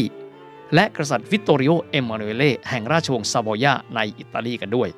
แต่เป็นยุคที่สุขสงบสำหรับชาวยุโรปครับ เพราะเป็นเกือบ 100 ปีที่ไม่มีสงคราม เป็นยุคแห่งการพัฒนาเศรษฐกิจ อุตสาหกรรม ชาตินิยม และอาณานิคม และสิ่งเหล่านี้มีบุคคลที่มีชื่อว่าคาร์ลไฮน์ริชมาร์กซ์มองเห็นว่าจุดเหล่านี้มิได้หมายถึงการพัฒนาที่ผาสุกสำหรับคนทุกคน ก่อนที่จะเริ่มต้นประวัติของทั้งสองคนครับ เราไปดูแนวความคิดเชิงปรัชญาพื้นฐานของมาร์กซิซึมกันก่อนว่า วางอยู่บนองค์ประกอบหลัก 3 องค์ประกอบครับ ข้อแรกครับก็คือปรัชญาเยอรมัน ของเกออกวิลเฮลมฟรีดิชเฮเกลส์องค์ประกอบที่ 2 คือสังคมนิยมแบบฝรั่งเศส และ 3 คือเศรษฐกิจแบบอังกฤษในยุคปฏิวัติอุตสาหกรรม ประวัติของคาร์ลมาร์กซ์และฟรีดิชเองเกิลส์จะทำให้เรารู้นะครับว่าองค์ประกอบ 3 สิ่งนี้ในแนวความคิด ปรัชญาเศรษฐศาสตร์การเมืองของเขานั้น มีที่มาอย่างไรบ้าง เราไปกันที่คาร์ลไฮน์ริชมาร์กซ์กันก่อนครับ เขาเกิดที่เมืองเทรียร์อยู่ในแคว้นทูริงเกนในเยอรมันครับ วันเกิดและปีเกิดเขาจำง่ายมากครับ5 5 18 18 5 พฤษภาคม 1818 ครับ พ่อของเขาเป็นชาวเยอรมันยิวเป็นคนชั้นกลาง แม่ของเขาเป็นชาวยิวจากฮอลแลนด์ครับสายแม่ของเขาถือเป็นคนที่มาจากตระกูลมีอันจะกินนะครับ เพราะว่าน้องของแม่เขาก็คือคุณน้าของเขา แต่งงานกับมหาเศรษฐีตระกูลฟิลิปส์ครับ ซึ่งณเวลานั้นทำธุรกิจยาสูบ แต่ท่านผู้ฟังไม่ได้ฟังผิดหรอกครับ ชื่อฟิลิปส์ต่อมาพัฒนาเป็นเครื่องใช้ไฟฟ้าฟิลิปส์ที่เมืองไอน์โฮเฟนนั่นแหละครับ ดังนั้นช่วงชีวิตของนักปรัชญาที่ไม่มีฐานะอย่างคาร์ลมาร์กซ์หลายครั้งครับที่เขาจำเป็นต้องมีการพึ่งพิงเรื่องการเงินกับครอบครัวฝ่ายแม่ของเขาพอสมควรทีเดียวแนวความคิดของเขาก่อตัวในช่วงที่เขานั้น เรียนหนังสืออยู่ที่เมืองบอนน์ จากนั้นที่เบอร์ลิน และไปจบปริญญาเอกที่มหาวิทยาลัยเยนาหลักๆครับก็คือการที่เขารับหลักการปรัชญาของนักปรัชญาผู้ยิ่งใหญ่ของเยอรมันในยุคนโปเลียน ก็คือเกออกวิลเฮลมฟรีดิชเฮเกิลส์นอกจากนี้เขายังมีเพื่อนๆ ซึ่งมีแนวความคิดที่ชื่นชอบปรัชญาของเฮเกิลส์ได้แก่ลุดวิกฟอยเออร์บัคและพูโนบาวเออร์สำหรับวิทยานิพนธ์ปริญญาเอกของเขา เขามอบให้กับพ่อตาของเขาครับ ต้องพูดถึงพ่อตาเขาเพราะอะไรครับ เพราะว่าความรักของเขา กับแฟนที่สวีทกันมาตั้งแต่ยังเด็กนั้น เป็นความรักข้ามชนชั้นครับ เพราะครอบครัวของแฟนของเขาชื่อว่าเยนนี่ฟอนเวสฟาเลนเป็นครอบครัวของชนชั้นสูงเยอรมัน ซึ่งมีฐานะแตกต่างไปจากคาร์ลมาร์กซ์มากๆ หลังจากชีวิตวัยหนุ่มที่จบปริญญาเอกที่มหาวิทยาลัยเยนาแล้ว เขาต้องการที่จะเป็นอาจารย์มหาวิทยาลัยครับ แต่ไม่สมหวังก็เลยเริ่มต้นเป็นนักหนังสือพิมพ์ ที่มีชื่อว่า Rheinische Zeitung ก็คือหนังสือพิมพ์ของแคว้นไรน์ โดยความที่มีเนื้อหาที่รุนแรง มีการวิพากษ์วิจารณ์พระเจ้าซาร์นิโคลัสที่หนึ่งแห่งรัสเซีย ซึ่งณเวลานั้นเป็นพันธมิตรอันใกล้ชิดกับรัสเซียหรือเยอรมันทำให้รัฐบาลเยอรมันในยุคนั้นต้องเซ็นเซอร์ และเนรเทศมาร์กซ์ออกไปยังประเทศอื่น เพื่อลดปัญหาความตึงเครียดระหว่างประเทศ มาร์กซ์เองครับได้มีการย้ายไปยังปารีส โดยปารีสในยุคหลังนโปเลียน เป็นยุคที่ฝรั่งเศสนั้นปกครองด้วยระบบกษัตริย์ภายใต้รัฐธรรมนูญของราชวงศ์ออกเลอง ในยุคนั้นเขายังคงเป็นนักหนังสือพิมพ์ครับ โดยทำหนังสือพิมพ์ Deutsch Französische Jahrbucher มีผลงานที่มีแนวความคิดวิพากษ์วิจารณ์สังคมอย่างรุนแรงครับ และเขาก็ได้มีการเขียนหนังสือพิมพ์อีกหนึ่งฉบับที่มีชื่อว่า Vorwärts แปลว่าเดินหน้า ด้วยเนื้อหาครับทำให้รัฐบาลเยอรมันอีกแล้วครับ มีหนังสือถึงรัฐบาลฝรั่งเศสครับ ให้เนรเทศตัวเขา เพื่อไม่ให้มาร์กนั้นใช้ฝรั่งเศสเป็นฐานในการเผยแพร่แนวความคิดโหรุนแรง จนกระทั่งรัฐมนตรีมหาไทยของฝรั่งเศสในเวลานั้น คือฟรองซัวกิโซ ต้องเนรเทศเขาออกจากฝรั่งเศสต่อไป เขาจำเป็นต้องไปพักพิงที่เบลเยียมต่อไปด้วย แต่แม้ว่าเขาจะมีการย้ายเมืองไปเรื่อยๆครับต้องยอมรับว่าโลกแห่งศตวรรษที่ 19 เป็นยุคที่มีเรื่องของการพิมพ์ และการสื่อสารที่ดีขึ้น โลกมีวิวัฒนาการในด้านการสื่อสารมากขึ้นทำให้แนวความคิดของเขานั้นถูกเผยแพร่ออกไปในวงกว้าง กลับมาที่ชีวิตของเขาที่ฝรั่งเศสครับ ในช่วงเวลานั้นครับ เป็นช่วงเวลาที่เขามีเวลาในการที่จะศึกษาปรัชญาของเฮเกิลมากขึ้นผนวกกับการที่เขาศึกษาแนวความคิดสังคมนิยมของฝรั่งเศส ซึ่งถือได้ว่าเป็นอีกหนึ่งหลักการสำคัญในปรัชญาของเขาด้วย และในปี 1844 ครับ เขาได้พบกับบุคคลสำคัญในชีวิตเขาอีกหนึ่งคน ชายคนนี้เป็นลูกของเศรษฐีชาวเยอรมัน ที่พ่อเขาส่งเขาไปทำงานที่โรงงานสิ่งทอที่แมนเชสเตอร์ แต่ว่าเจ้าตัวเองไม่ชอบและไม่เห็นด้วยกับระบอบทุนนิยม และการปฏิวัติอุตสาหกรรมในอังกฤษ จนชายผู้นี้เขียนหนังสือว่าในเรื่องของการวิพากษ์วิจารณ์วิถีชีวิตของคนงานในอังกฤษ Die Lage der arbeitenden Klasse in England คาร์ลมาร์กซ์ได้พบกับชายคนนี้ครับ แต่สองคนไม่ชอบขี้หน้ากันสักเท่าไหร่ แต่คุยไปคุยมากลับพบว่านี่แหละ คือซี้ย่ำปึ้ก คู่ขาที่มีแนวความคิดใกล้เคียงกันมาก และชายคนนั้นมีชื่อว่าฟรี ถามว่าฟรีดิชเองเกิลมีความสำคัญยังไงครับโดยการที่เขาเป็นลูกเศรษฐีชาวเยอรมัน ซึ่งมีโรงงานอยู่ในแมนเชสเตอร์ทำให้เขานั้นได้เข้าไปใกล้ชิดกับระบอบทุนนิยม และการปฏิวัติอุตสาหกรรมในอังกฤษเป็นอย่างดีกันด้วย แนวความคิดเหล่านี้แหละครับ ถือได้ว่าเป็นเสาหลักต้นที่ 3 ของปรัชญาเศรษฐศาสตร์การเมืองมาร์กซิซึมที่สมบูรณ์ ก่อนที่จะกลั่นออกมาเป็นงานชิ้นสำคัญที่สะเทือนโลกในเวลาต่อมาก่อนที่จะไปที่ผลงานร่วมกันของทั้งสองคนครับต้องบอกว่าถึงแม้ว่าลัทธิจะชื่อว่ามาร์กซิซึม มีชื่อของคนคนเดียว แต่ปฏิเสธไม่ได้ครับว่าฟรีดิชเองเกลส์มีอิทธิพลต่อคาร์ลมาร์กซ์เป็นอย่างยิ่งฟรีดิชเองเกิลอย่างที่อธิบายครับ เป็นลูกเศรษฐีชาวเยอรมันที่ถูกพ่อนั้นส่งไปทำงานที่แมนเชสเตอร์ แต่ตัวเขาได้เห็นโลกแห่งความไม่เป็นธรรม เป็นโลกที่มีการขูดรีดชนชั้นกรรมอาชีพ และทิ้งแรงงานและผู้ด้อยโอกาสไว้เบื้องหลังที่แมนเชสเตอร์เองครับ เขาได้พบกับหญิงชาวไอริชที่มีชื่อว่าแมรี่เบิร์นส์ จนกระทั่งทั้งสองคนนั้นเป็นคู่ชีวิตกัน และตายจากกัน ถามว่าทำไมใช้คำว่าเป็นคู่ชีวิตครับ เพราะทั้งสองคนปฏิเสธที่จะแต่งงานกันอย่างเป็นทางการครับ เพราะพวกเขาบอกว่าพวกเขาต้องไม่ยึดติดกับขนบเดิมๆ ปฏิเสธที่จะร่วมเป็นส่วนหนึ่งของขนบธรรมเนียมโบราณแบบนั้น พวกเขาปฏิเสธที่จะเข้าพิธีแต่งงาน และพูดอย่างเปิดเผยว่า พิธีแต่งงานและพิธีกรรมต่างๆ คือการกดขี่จากอดีต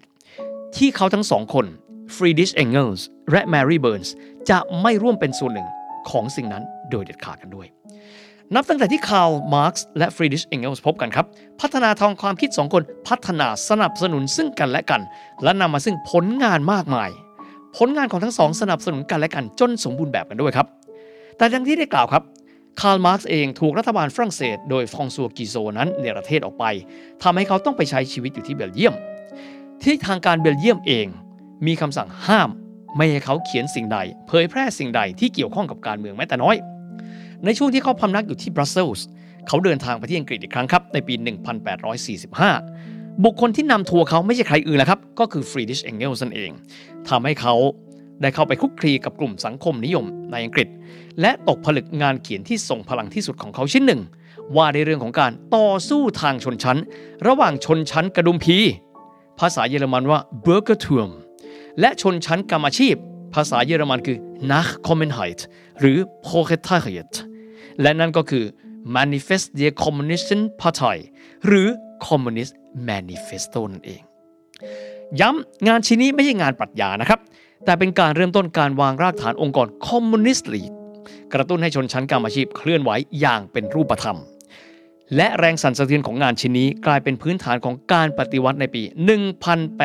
1848 ดังที่จะอธิบายต่อไปกันด้วยครับ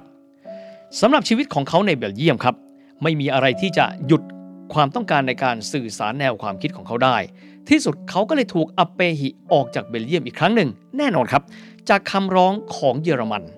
ซึ่งในเวลานั้นเอง เขายังถูกเพิกถอนสัญชาติเยอรมัน กลายเป็นคนไร้สัญชาติ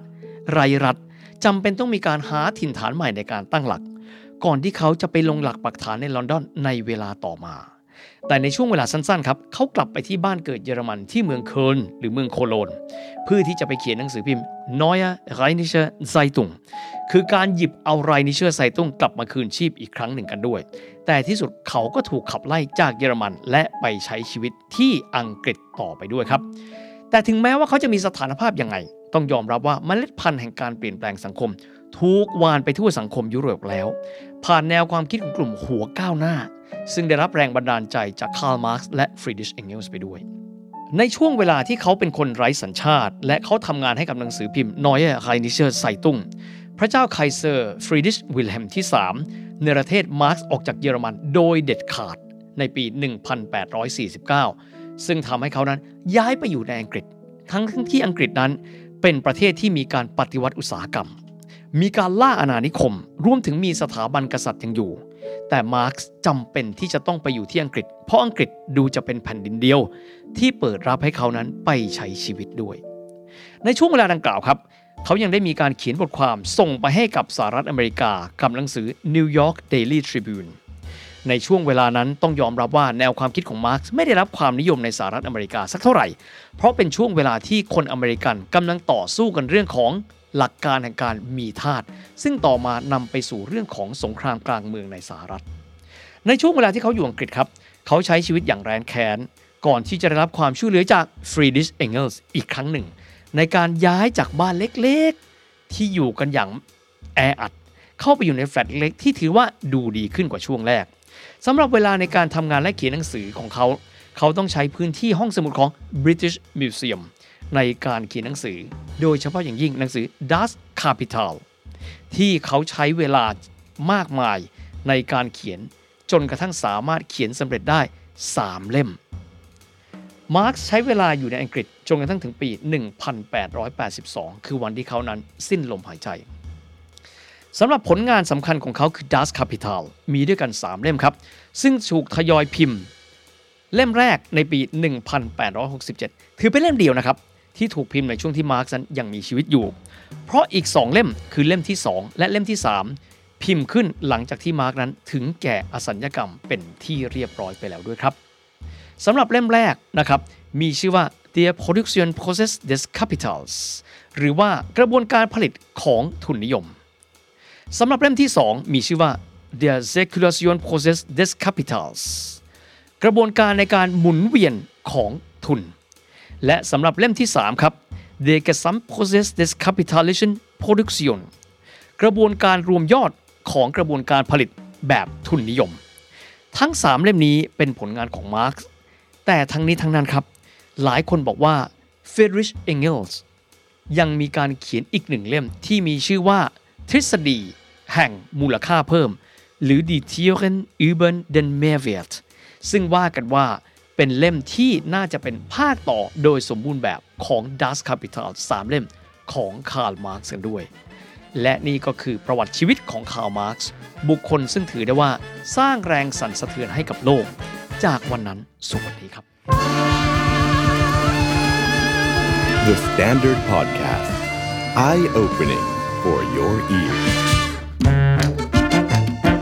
ประวัติศาสตร์8นาทีวันนี้จะพูดถึงเรื่องของมรดกตกทอดของแนวความคิดแบบมาร์กซิซึมที่มีการนำไปปฏิบัติใช้จริงในหลากหลายประเทศด้วยกันนะครับ แต่ก่อนหน้าที่จะไปถึงแต่ละประเทศนั้น เรามาดูแนวความคิดของมาร์กซ์ครับหนึ่งในแนวความคิดสำคัญของมาร์กซ์ก็คือความเป็น international ดังที่เราจะได้ยินว่า The International ก็คือการที่ทำให้ชนชั้นเดียวกันในทุกๆชาติ ชนชั้นที่ถูกกดขี่ขูรีดนั้น รวมตัวกันข้ามพรมแดนแห่งความเป็นชาติกันด้วย สาเหตุที่เป็นแบบนี้ครับ เพราะว่าในยุโรปในยุคหลังสงครามนโปเลียนแล้ว ทุกประเทศเองมีความต้องการสร้างรัฐชาติที่มีความเข้มแข็ง มีความหมายว่าคนทุกชนชั้นในชาติเดียวกัน จะต้องผลิตกำลังกันให้แน่น ในการที่จะเดินหน้าสร้างความเข้มแข็งป้องกันการลุกรานจากชาติอื่น ซึ่งแนวความคิดของมาร์กซ์แล้ว การเดินหน้ารวมชาติให้มีความเข้มแข็ง มีความหมายว่าชนชั้นกรรมอาชีพ และชนชั้นที่ถูกกดขี่ขูดรีด จะไม่สามารถในการที่จะประกาศสงคราม กับชนชั้นอื่น ๆ ได้ รวมถึงชนชั้นที่มีการกดขี่ขูดรีดพวกเขากันเองด้วย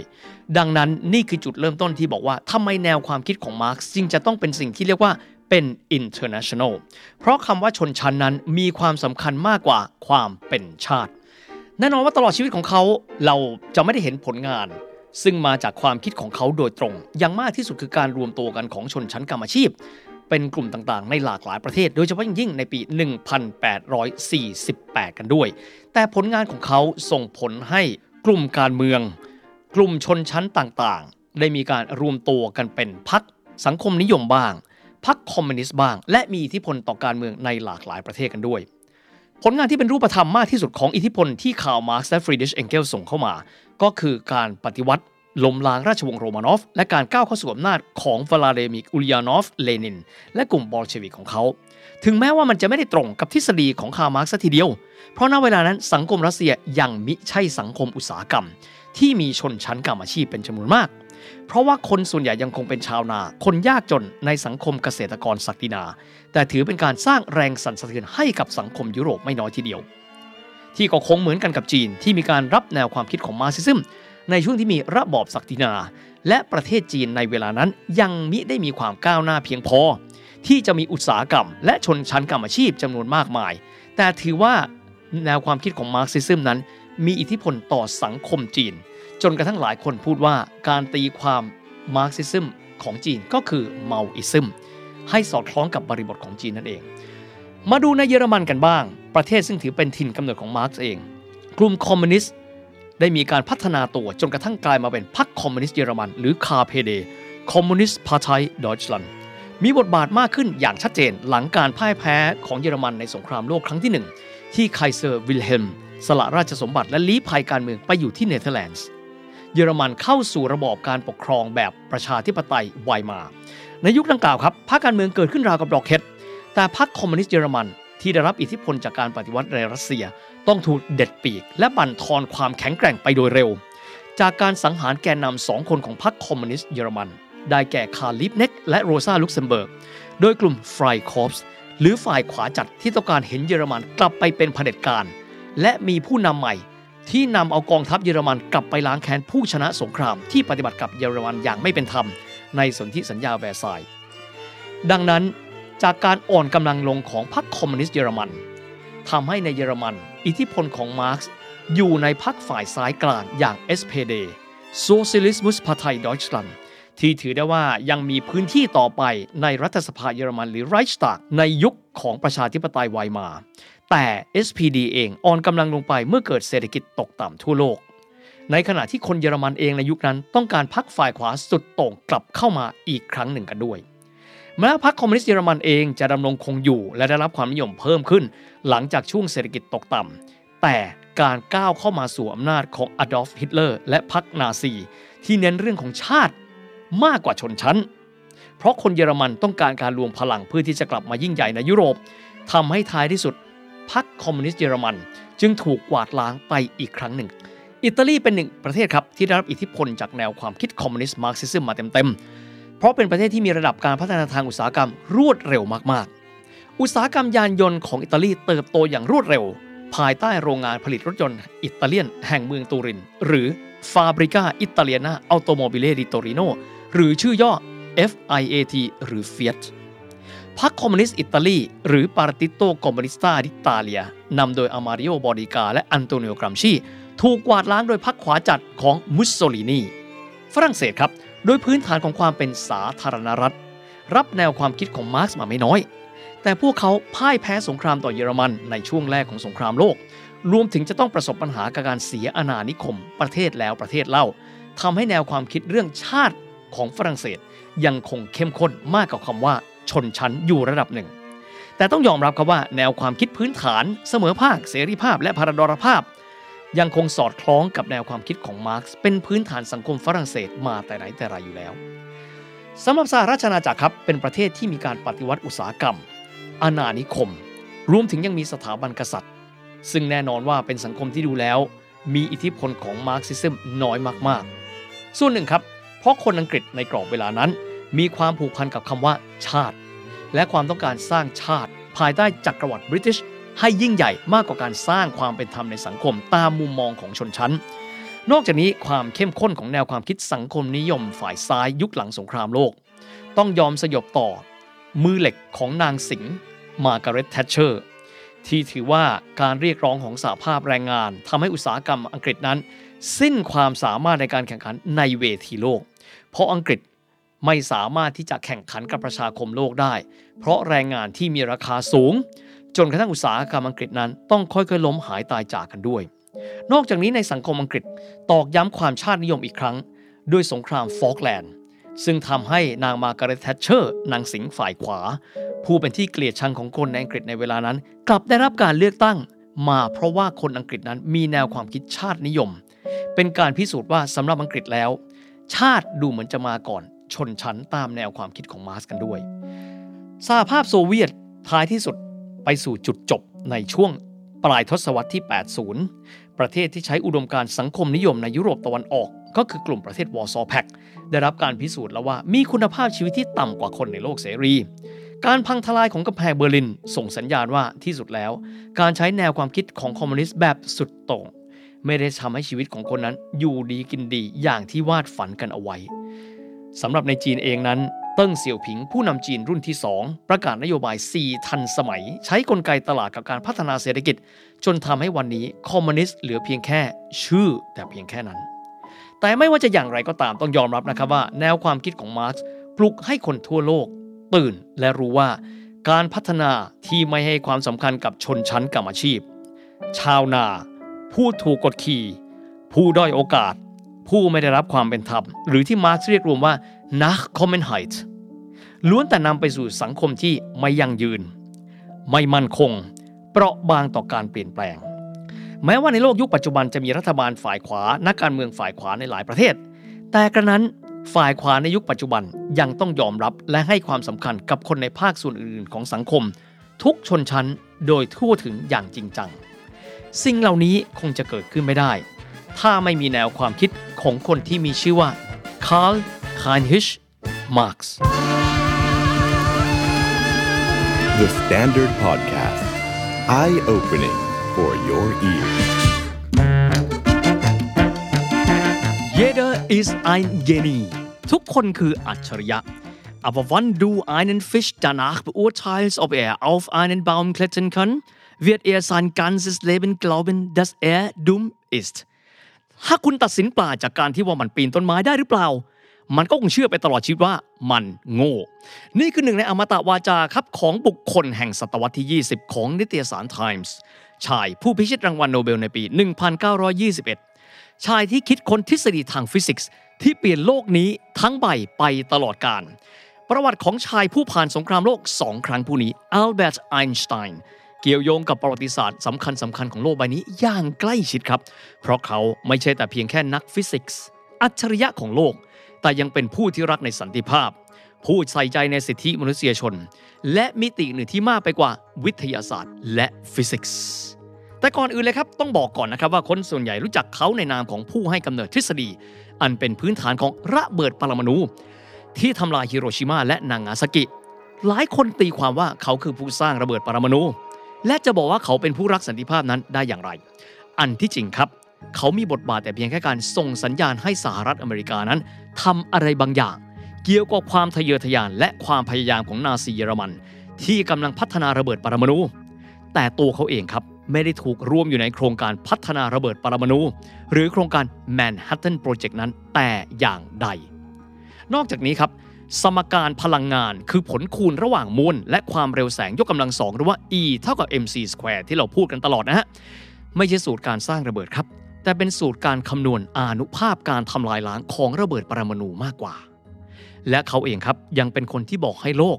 หาวิธีร่วมกันในการควบคุมการใช้พลังงานปรมาณูเพื่อป้องกันไม่ให้เกิดโศกนาฏกรรมอย่างที่เกิดขึ้นที่ฮิโรชิมาและนางาซากิอีกด้วยครับ เรามาดูประวัติศาสตร์ของอัจฉริยะผู้นี้กันบ้างครับอัลเบิร์ตไอน์สไตน์ครับ เกิดในปี 1879 ที่เมืองอูลมที่แคว้นบาเดนเวือร์ทเทมแบร์กครับ สมัยที่เยอรมันณเวลานั้นเป็นจักรวรรดิเยอรมัน ประเทศกำลังพัฒนาที่กำลังพัฒนาตนเองให้ทันสมัยทัดเทียมกับเจ้าโลกอย่างสหราชอาณาจักรด้วย ครอบครัวของไอน์สไตน์ครับย้ายไปที่มิวนิกและสวิสตามลำดับ ตัวเขาเองเรียนจบที่สวิสนะครับแต่ด้วยเกรดที่ไม่ได้สูงเป็นพิเศษสักเท่าไหร่ แต่ว่าเขาเป็นคนช่างสังเกตครับ มีวัตถุสองชิ้นที่ฝังใจเขา และนำไปสู่ทฤษฎีสัมพันธภาพ ชิ้นแรกคือเข็มทิศ อันเป็นของเล่นที่พ่อเขาให้ และตัวเขาตั้งข้อสงสัยว่าทำไมหนอเข็มจึงพุ่งไปอยังทิศเหนือตลอดเวลา และชิ้นที่สองที่ทำให้เขาเข้าใจว่าหนึ่งในมิติที่มีความสำคัญของสสารทั้งปวง ไม่ใช่แค่กว้าง ยาวสูง แต่ยังมีเรื่องของเวลา ก็นั่นก็คือนาฬิกาที่เมืองเบิร์น ซึ่งเป็นนครหลวงของสวิตเซอร์แลนด์ด้วย ก่อนที่จะเดินหน้าพูดถึงประวัติของเขาครับ ขอที่จะใช้พื้นที่ตรงนี้อธิบายเรื่องของความสนใจของเขา ในเรื่องของการเคลื่อนไหวของแสงครับ ที่จะนำไปสู่ตัว C หรือว่า Celeris อันเป็นภาษาละติน หรือว่า Lichtgeschwindigkeit หรือว่าความเร็วแสงที่อยู่ในสมการ E เท่ากับ mc square ในเวลาต่อมา ก่อนที่จะเล่าถึงแม้ว่าประวัติศาสตร์ 8 นาทีจะไม่ใช่ฟิสิกส์ 8 นาทีนะครับ หลายคนตั้งคำถามว่า ความเร็วแสงอยู่ที่เท่าไหร่ ความเร็วแสงเป็นสิ่งเดียว ที่ไอน์สไตน์บอกว่าเป็นความเร็วที่คงที่ไม่ว่าจะวัดอย่างไรก็ตาม อยู่ที่ 299.7 ล้านเมตรต่อวินาที หรือบางคนเรียกง่ายๆว่า3 0 0 0 0 0กิโลเมตรต่อวินาทีนั่นเองครับ ตัวเองครับไอน์สไตน์อยากทำงานเป็นนักวิทยาศาสตร์ครับแต่ด้วยก่อนที่ว่าเกรดของเขาระหว่างที่เรียนนั้นมันไม่เอื้อมหน่วยครับก็เลยต้องหางานทำเป็นเสมียนในสำนักงานจดสิทธิบัตรที่เมืองซูริก ระหว่างนั้นเขาเขียนบทความทางวิชาการว่าในเรื่องของฟิสิกส์อยู่หลายชิ้นงานด้วยกัน โดยเฉพาะมีงาน 4 ชิ้นในปี 1905 ซึ่งงานเหล่านั้นเรียกกันว่า Annus Mirabilis นั่นก็คือปีแห่งความมหัศจรรย์โดยในปีนั้นเขาเขียนชิ้นงาน 4 ชิ้นงาน และส่งไปที่สถาบันวิทยาศาสตร์ที่เยอรมัน ใจความของเอกสารทั้ง 4 ฉบับนั้น ต่อมาได้รับการพัฒนาและพิสูจน์เป็นทฤษฎีฟิสิกส์สมัยใหม่ เล่าคร่าวๆนะครับว่า ใจความของ 4 ฉบับนั้นร่วมกันแล้ว เชื่อแบบนี้ครับว่า ปรากฏการณ์การเคลื่อนไหวของวัตถุต่างๆนั้น ขึ้นอยู่กับตำแหน่งของผู้สังเกตการณ์ที่ภาษาเยอรมันเรียกว่า Beobachter สิ่งเหล่านี้มีผลต่อการรับรู้การเคลื่อนไหว ทิศทางและความรวดเร็ว เว้นแต่เพียงเรื่องของการเคลื่อนไหวของแสงและความเร็วของแสง นอกจากนี้ เรื่องของการผนวกอย่างที่ได้เรียนครับ มิติเรื่องของเวลาเข้าไปในสมการฟิสิกส์ซึ่งแต่เดิมมี 3 มิติ กว้าง คูณยาว คูณสูง สำหรับไอน์สไตน์แล้ว เชื่อว่า เวลากว้าง ยาวและสูง รวมเป็น 4 มิติ เรียกกันว่าการอวกาศ หรือภาษาเยอรมันคือ Zeitraum ภาษาอังกฤษคือ Time and Space เข้าไปในหลักฟิสิกส์กันด้วย ดังนั้นตัวแปรเรื่องของเวลาจึงเป็นสิ่งที่มีความสัมพันธ์ และนำไปสู่การตกผลึกของทฤษฎีสัมพันธภาพในเวลาต่อมาครับ ย้อนกลับไปครับที่งานเขียนทางฟิสิกส์ของเขา 4 ชิ้น ในยุคที่เขาเรียกกันว่า ปี 1905 Annus Mirabilis ครับ ผลงานชิ้นนั้นถูกส่งไปที่เยอรมัน แต่ไม่มีใครตอบรับครับ แต่เหมือนกับว่าของดียังไงก็ต้องมีคนเห็นครับ เพราะนักฟิสิกส์ชื่อดังของเยอรมันที่มีชื่อว่า Max Planck อ่านบทความของเขาแล้วรู้สึกว่าชายคนนี้ไม่ธรรมดา ด้วยความที่แพลงก์ครับเห็นความสามารถของเขา จึงได้มีการเชิญเข้ามาครับ ที่สมาคมวิจัยไคเซอร์วิลเฮมเพื่อวิทยาศาสตร์ หรือ Kaiser Wilhelm Gesellschaft zur Förderung der Wissenschaften ถือเป็นสถาบันที่รวมนักวิทยาศาสตร์หัวกะทิของเยอรมันในยุคนั้นเข้าไว้ด้วยกัน และที่นั่นเองครับทำให้เขาได้พบกับเพื่อนรักอีกหนึ่งคน เพื่อนคนนี้เป็นนักเคมีนะครับ ที่มีชื่อดังมากในเยอรมัน ชื่อว่าฟริตซ์ฮาร์เบอร์นอกจากที่เป็นนักเคมีที่ตัวเขาให้ความเคารพแล้วฟริตซ์ฮาร์เบอร์ยังให้ความช่วยเหลือเขาอีกหลากหลายเรื่อง รวมถึงเรื่องการสางปัญหาครอบครัวกับภรรยาของเขา ที่มีชื่อว่ามิเลวามาริช เป็นชาวเซอร์เบีย น่าสนใจครับ มิเลวาคนนี้เป็นผู้หญิงเก่งประจำยุคครับ เพราะว่าเธอเรียนฟิสิกส์และคณิตศาสตร์ที่เดียวกันกับไอน์สไตน์ และเป็นคนที่อยู่เบื้องหลังการ solve หรือการแก้สมการต่างๆ ของไอน์สไตน์มาโดยตลอด เธอตัดพ้อมาตลอดชีวิตว่าความสามารถของเธอนั้นไม่ได้ด้อยไปกว่าไอน์สไตน์ไอน์สไตน์ไม่สามารถที่จะได้รับรางวัลโนเบล ถ้าหากว่าไม่มีตัวเธอกันด้วย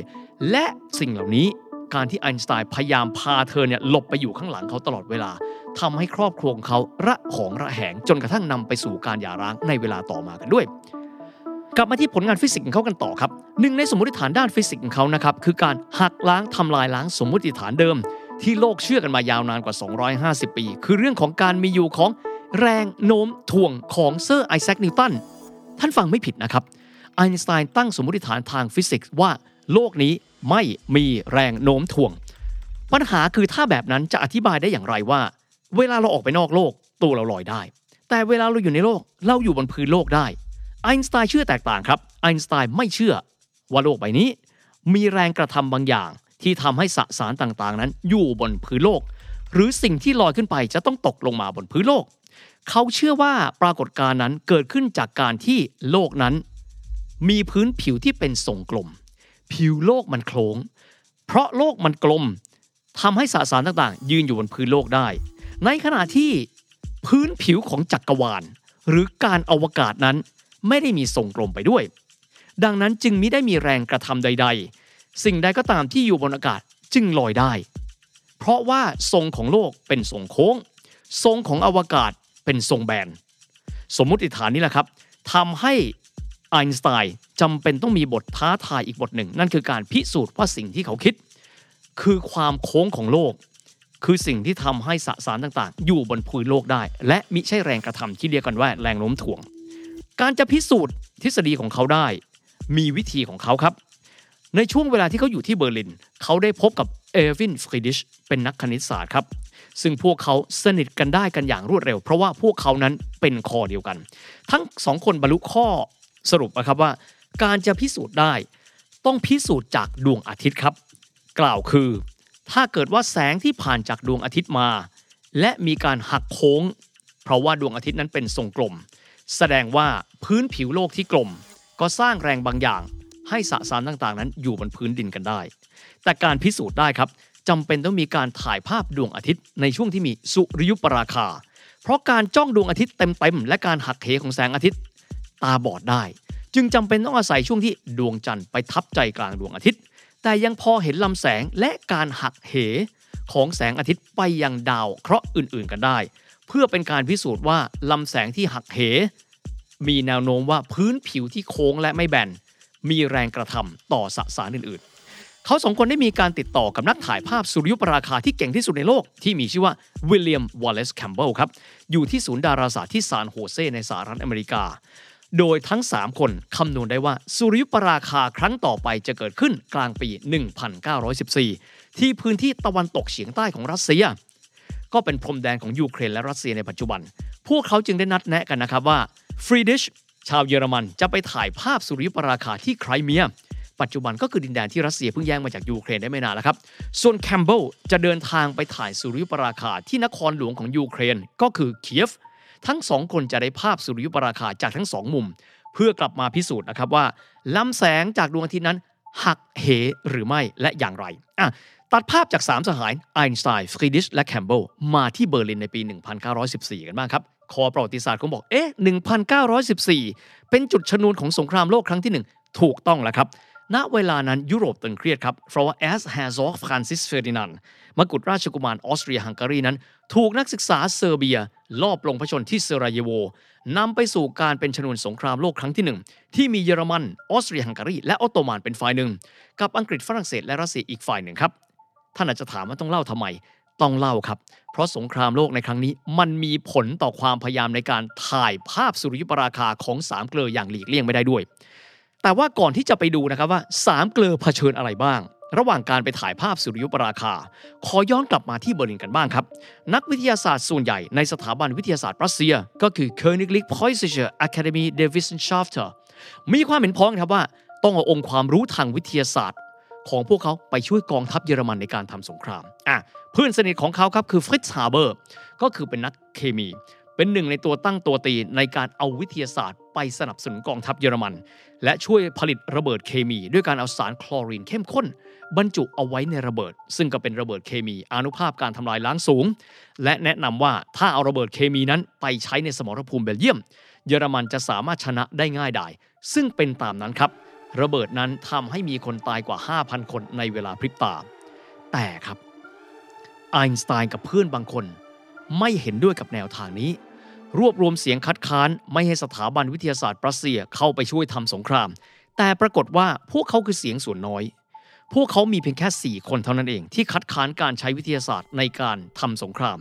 ในขณะที่อีก 96 คน อยากให้นำเอาองค์ความรู้ทางวิทยาศาสตร์ไปใช้ในการสงครามไอน์สไตน์ผิดหวังเป็นอย่างยิ่งครับ เพราะเขาเชื่อว่าในชีวิตนั้นมีอะไรมากกว่าการพัฒนาวิทยาศาสตร์ และการเอาชนะสงคราม แต่ยังมีมิติอื่นๆ เช่น มนุษยธรรมและสันติภาพ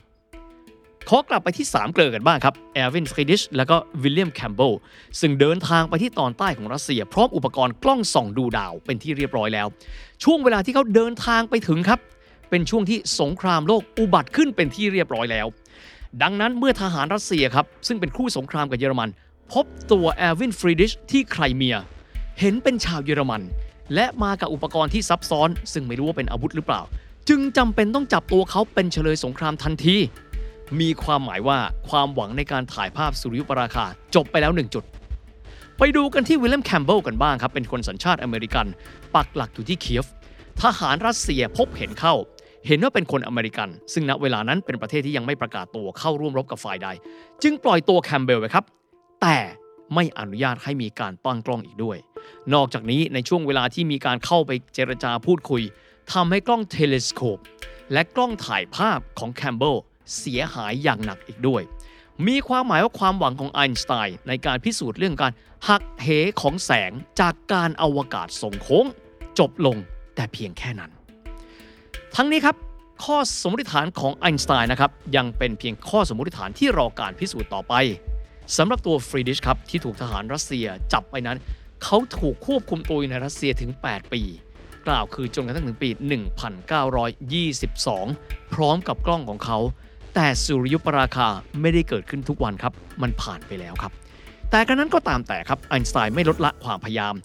ยังคงหาโอกาสในการถ่ายภาพสุริยุปราคาครั้งต่อไปครับในช่วงที่เขาผิดหวังกับจักรวรรดิเยอรมันครับ เขาได้เดินทางไปเสาะแสวงหาเพื่อนซึ่งเป็นนักวิทยาศาสตร์ด้วยกัน และเดินทางไปที่เมืองเคมบริดจ์สหราชอาณาจักร และได้พบเพื่อนรักอีกหนึ่งคนที่มีบทบาทต่อการพิสูจน์ทฤษฎีของเขา เพื่อนรักคนนี้เป็นนักฟิสิกส์ เขามีชื่อว่าอาร์เธอร์เอดดิงตันในช่วงเวลานั้นครับเขายังไม่ลดละความพยายามครับ เขารู้นะครับว่าสุริยุปราคาจะเกิดขึ้นอีกครั้งหนึ่งก็คือเดือนมิถุนายนของปี 1918 ซึ่งช่วงนั้นสงครามโลกครั้งที่หนึ่งใกล้จะจบแล้ว ครั้งนี้เกิดขึ้นไม่ไกลจากบ้านเกิดของแคมเบลก็คือที่สหรัฐอเมริกา ก็คือที่มลรัฐวอชิงตันตะวันตกเฉียงเหนือของอเมริกา ดังนั้นจึงได้ขอให้แคมเบลนั้นไปถ่ายภาพสุริยุปราคาอีกครั้งหนึ่งกันด้วยครับ แต่ครับผลของการถ่ายภาพในครั้งนั้นยังไม่เป็นทางการ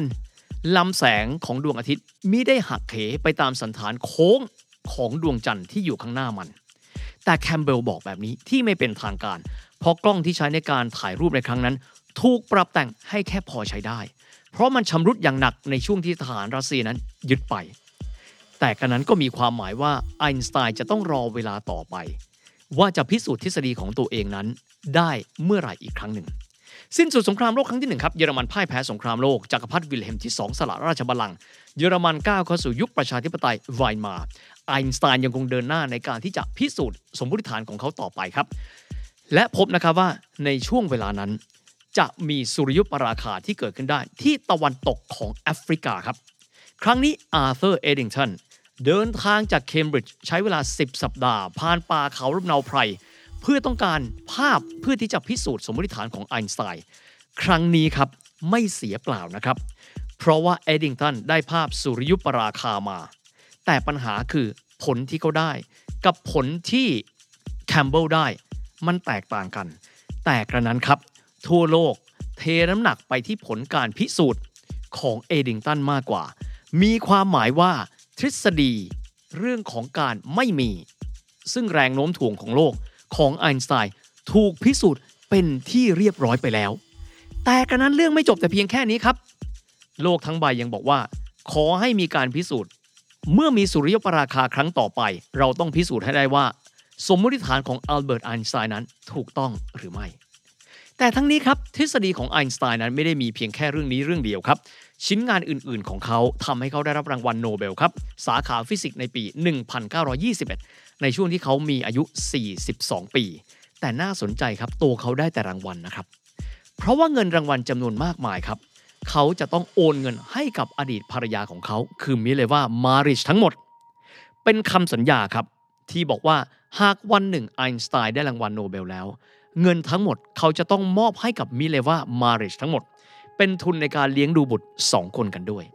สำหรับชีวิตสมรสของไอน์สไตน์นั้น ถือได้ว่าเขาเป็นคนที่เจ้าชู้พอสมควรครับ เขาได้มีการแต่งงานใหม่กับลูกพี่ลูกน้องของตัวเอง ที่มีชื่อว่าเอลซาเลเวนทาลกลับมาที่เรื่องการพิสูจน์สุริยุปราคาครับมันยังไม่จบนะครับในปี 1922 ครับ เอเวนฟรีดิชนั้นถูกปล่อยตัวกลับมาจากรัสเซียครับ ณ เวลานั้น พวกเขายังคงหมกมุ่นอยู่กับการดูว่า ที่ไหนจะมีการเกิดสุริยุปราคากันอีก และพวกเขารู้ครับว่าสุริยุปราคาครั้งต่อมาคือปี 1922 นี่เอง แต่ครั้งนี้ครับ จากการพิสูจน์สมมติฐานของนักวิทยาศาสตร์ ที่ชนะรางวัลโนเบล ไม่ได้มีแค่กล้องตัวเดียวหรือ 2 ตัวครับ นักดาราศาสตร์ได้มีการส่งทีมช่างภาพไปถ่ายถึง 7 ทีม ในบริเวณออสเตรเลียกันด้วย โดยที่ได้ไปปักหลักที่บริเวณฝั่งตะวันตกเฉียงเหนือของออสเตรเลีย หลังจากที่มีการถ่ายภาพแล้วในครั้งนี้ครับ พบว่าแสงอาทิตย์นั้นหักเหตามพื้นที่มีทรงกลมของดวงจันทร์ที่อยู่ข้างหน้ามัน โดยผลนี้เห็นได้ชัดเจนจากภาพของกล้องทั้ง 7 กล้อง ยืนยันตรงกันว่า มีการหักเหของแสงตามทรงโค้งสันฐานของดวงจันทร์ มีความหมายว่าโลกได้ทฤษฎีใหม่แล้ว โลกใบนี้ไม่มีแรงโน้มถ่วง ทฤษฎีของนิวตันที่เชื่อกันมา 250 ปี ได้รับการพิสูจน์ผิด ทฤษฎีของไอน์สไตน์มาแทนที่อัลเบิร์ตไอน์สไตน์กลายเป็นโฟกัสของโลกเป็นที่เรียบร้อยไปแล้ว แต่ครับ ณเวลานี้โลกก็ยังเชื่อว่าเรามีแรงโน้มถ่วงกันอยู่ อยู่ในสมการฟิสิกส์ต่างๆ ก็จะพบว่ามีคำว่าแรงโน้มถ่วง มีความหมายว่า สูตรต่างๆ นั้นยังคงอยู่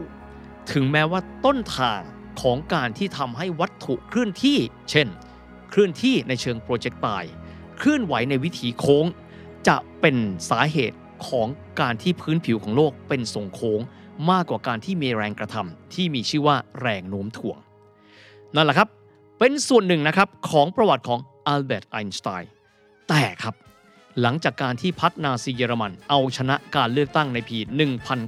1932 ชีวิตของอัลเบิร์ตไอน์สไตน์ไม่เหมือนเดิมอีกต่อไป เราติดตามได้ในตอนหน้าครับ The Standard Podcast. Eye opening for your ears. ประวัติศาสตร์ 8 นาทีในวันนี้ครับเราจะไปดูประวัติศาสตร์นะครับของบริษัทซึ่งถือได้ว่าครั้งหนึ่งเคยมีอิทธิพลในการค้าโลกอย่างมหาศาลครับ นั่นก็คือบริษัท Dutch East India Company หรือว่าบริษัทที่ภาษาท้องถิ่นเขาเรียกกันว่า VOC หัวข้อในวันนี้จึงเป็นเรื่องของช่วงที่ดัชนั้นครองโลกแห่งการค้ากันด้วยครับ ในปัจจุบันนี้ถ้าหากว่าเรามองไปแล้วเนเธอร์แลนด์ครับหรือว่าหลายคนเรียกว่าฮอลแลนด์แต่จริง ๆ แล้วฮอลแลนด์นั้น เป็นแค่ส่วนหนึ่งของประเทศเนเธอร์แลนด์เท่านั้นเองนะครับ ซึ่งเดี๋ยวจะเล่าต่อไปด้วย ประเทศเนเธอร์แลนด์ทั้งประเทศครับ มีขนาดประเทศที่ถือได้ว่าไม่ใหญ่มากครับ ถ้าหากว่าเทียบกันกับมหาอำนาจอื่นๆ ในยุโรป แต่ว่าช่วงหนึ่งครับของประวัติศาสตร์ พวกเขาดูมีอิทธิพลต่อการค้าโลก และเป็นประเทศที่ชั้นนำจวบจนกระทั่งวันนี้ก็ยังถือได้ว่าเนเธอร์แลนด์เป็นชาติชั้นนำในเรื่องของการค้าโลกกันด้วย วันนี้จะกลับไปย้อนอดีตครับว่า ในวันนั้นพวกเขาวางรากฐานความยิ่งใหญ่เอาไว้นั้นอย่างไรกันบ้าง ขอย้อนกลับไปครับในราวศตวรรษที่ 15 กันบ้าง ในยุคนั้นสเปนถือได้ว่าเป็นยักษ์ใหญ่เป็นมหาอำนาจในหน้าน้ำโลกกันด้วย ในเวลานั้นราชสำนักสเปน ถือได้ว่าเป็นราชสำนักที่ร่ำรวย และมีวิสัยทัศน์ในการสำรวจโลกเขาบอกเขามีวิสัยทัศน์ครับ แต่สิ่งที่พวกขาดไปก็คือนักสำรวจและก็นักเดินทางกันด้วย ในเวลานั้นครับ พวกเขาได้มีการจ้างนักสำรวจและนักเดินเรือเก่งๆ ซึ่งอาจจะเป็นชาวต่างชาตินั้น เข้ามาเพื่อที่จะนำเอากองเรือของพวกเขา ไปยังดินแดนที่พวกเขาอาจจะยังไม่รู้จักและไม่คุ้นเคย ทั้งนี้เพื่อที่จะนำเอาทรัพยากรต่างๆ นั้นเข้ามา โดยเฉพาะยิ่งเลยคือทองคำครับเช่นในปี 1492 เป็นปีที่มีความสำคัญของโลกอย่างยิ่ง เพราะว่าคริสโตเฟโรโคลัมโบหรือว่าที่เรารู้จักกันในนามของคริสโตเฟอร์โคลัมบัส นักสำรวจชาวเจนัว ก็คืออยู่ที่อิตาลีในเวลาปัจจุบันนั้น รับใช้ราชสำนักสเปน และเดินเรือข้ามมหาสมุทรแอตแลนติก ไปพบกับชายฝั่งของทวีปอเมริกา แต่ว่าอย่างที่ได้บอกครับ โคลัมบัสเป็นชาวเจนัวในอิตาลีก็จริง แต่ว่าเขาเป็นผู้ที่นำเรือของราชสำนักสเปนนั้น ไปค้นพบดินแดนใหม่ ซึ่งต่อมาก็กลายเป็นแหล่งทองคำให้กับราชสำนักสเปนกันด้วย นอกเหนือไปจากนี้ครับ การเดินเรือของวาสกูดากามาก็ถือได้ว่าเป็นอีกหนึ่งจุดเปลี่ยนสำคัญของโลกใบนี้ เพราะการเดินเรือในครั้งนั้นครับทำให้โลกได้รู้ว่า การเดินทางจากยุโรปและเดินทางไปสู่มหาสมุทรอินเดีย ในการไปหาพื้นที่ใหม่ ๆ นั้น ใช้เส้นทางใด ก็คือเดินทางจากยุโรป จากนั้น เลาะชายฝั่งทางด้านตะวันตกของทวีปแอฟริกา ไปจดจุดที่เป็นจมูกของแรดก็คือปลายสุดของทวีปแอฟริกา จากนั้นวกเรือขึ้นเหนือเข้าสู่มหาสมุทรอินเดีย ก็จะพบกับพื้นที่ทางการค้าและทรัพยากรธรรมชาติบนโลกนี้มากมาย ไม่ว่าจะเป็นอินเดีย ช่องแคบมาลากา ปัตตาเวีย หรือว่าจาการ์ตาในปัจจุบันเป็นต้นครับ ในยุคดังกล่าวครับเนเธอร์แลนด์ถือได้ว่าเป็นผู้ตามสเปนครับ ที่ณเวลานั้นราชสำนักสเปนนั้นผนวกโปรตุเกสเข้าไปด้วย และเรียกพื้นที่บนคาบสมุทรไอเบีเรียว่าไอเบีเรียนยูเนียนหรืออูนิโอนอิเบริกานั่นเอง หลายคนอาจจะงงนะครับว่า พวกเขาคือสเปนก็คือคาบสมุทรไอเบีเรีย กับเนเธอร์แลนด์นั้นห่างไกลกันพอสมควร แล้วทำไมหนอเนเธอร์แลนด์จึงกลายเป็นส่วนหนึ่งของสเปน สาเหตุเป็นแบบนี้ครับเพราะว่าเนเธอร์แลนด์ในเวลานั้นอยู่ภายใต้ราชวงศ์ฮับส์บวร์กแห่งสเปนก็คือพระเจ้าฟิลิปที่ 2 โดยณเวลานั้นพระราชอำนาจของพระเจ้าฟิลิปที่2นั้น มีราชอาณาจักรนอกเหนือไปจากที่ไอเบีเรียแล้ว ยังมีราชอาณาจักรเนเธอร์แลนด์นั้น รวมอยู่ในแผนที่ผ่านการสืบทอดอำนาจออกมาด้วย ในเวลานั้นครับคนเนเธอร์แลนด์เองรู้สึกอึดอัด และต้องการที่จะมีเอกราชด้วย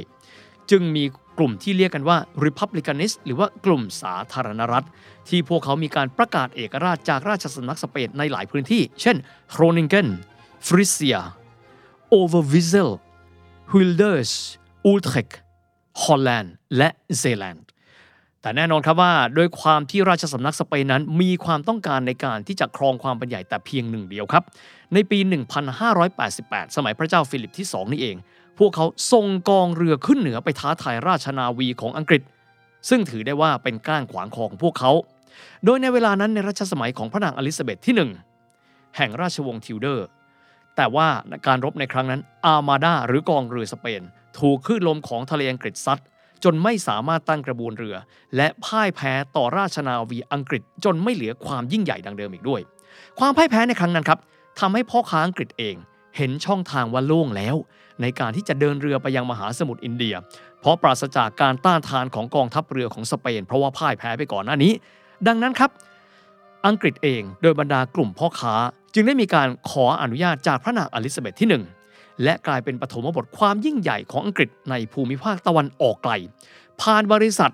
British East India ซึ่งเดี๋ยวจะเล่าแยกในเวลาต่อมา กลับมาที่เนเธอร์แลนด์กันบ้างครับ เมื่อสเปนพ่ายแพ้การรบในยุทธนาวี อาร์มาดาสเปนในครั้งนั้นแล้ว พวกเขาเหมือนขาดลูกพี่ แต่แน่นอนครับ เป็นลูกพี่ที่ตัวเองไม่ค่อยชอบสักเท่าไหร่เพราะหาทางปลดแอกอยู่ผนวกกับการที่พวกเขาเองครับ เป็นชนชาติที่มีความคุ้นเคยกับการค้าขายทางเรือมานาน จึงได้มีการวางแผนว่าเมื่อไม่มีสเปนเป็นกองเรือในการคุ้มกันกองเรือพ่อค้า ซึ่งเป็นกองเรือดัชแล้ว พวกเขาจะเดินหน้าในการทำการค้าขายนั้นต่อไปอย่างไรกันบ้าง บรรดาพ่อค้าดัชครับได้มีการหารือกัน และคิดว่าคงจะจำเป็นต้องมีการเดินเรือกันต่อไป จึงจำเป็นต้องมีการร้องขอกองทัพเรือของเนเธอร์แลนด์ ในการเดินทางไปมหาสมุทรอินเดีย เพื่อที่จะไปนำเครื่องเทศ สิ่งทอ น้ำตาล ผ้าฝ้าย กลับมาขายในยุโรป ณ เวลานี้เรามองครับว่าสินค้าโภคภัณฑ์เหล่านี้เป็นสินค้าที่มีราคาถูก แต่ณเวลานั้น ราคาที่ได้มาจากเอเชียและกลับมาขายในยุโรปอาจจะมีกำไรเป็นร้อยหรือเป็นพันเท่าก็ได้คำถามครับ การเดินเรือเป็นเรื่องเศรษฐกิจทำไมต้องมีกองทัพเรือครับ มองย้อนกลับไปในช่วงเวลานั้นครับการค้าขายทางทะเลในเวลานั้น โดยปราศจากกำลังทหาร มีโอกาสในการที่จะไม่ได้กลับมาครับ เพราะอาจจะเจอกับโจรสลัด กองทัพของอาณาจักรอื่นๆ นครรัฐอื่นๆ ตลอดทาง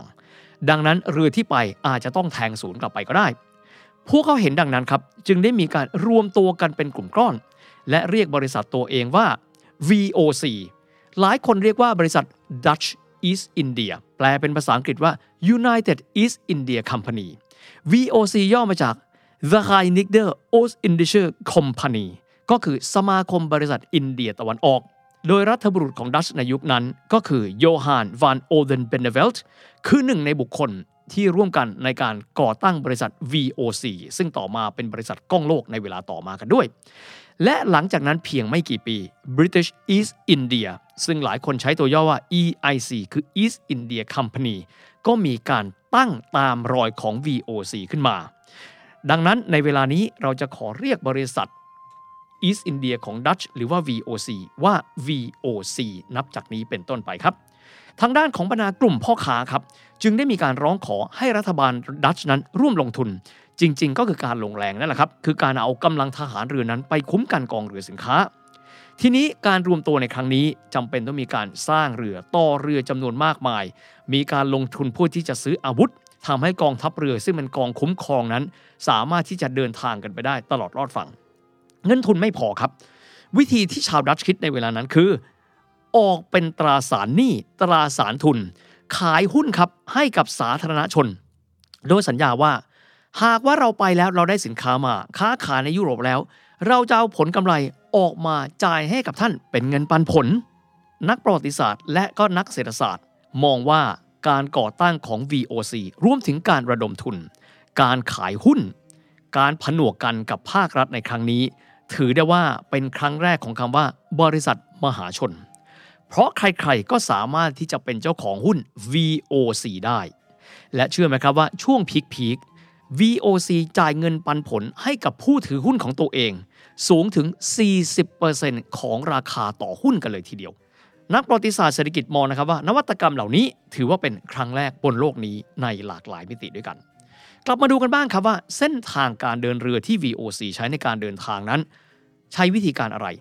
ต้องบอกแบบนี้ครับว่าในยุคดังกล่าว คือศตวรรษที่ 16 ศตวรรษที่ 17 และศตวรรษที่ 18 นั้น คลองซูเอซยังไม่ได้เกิดขึ้น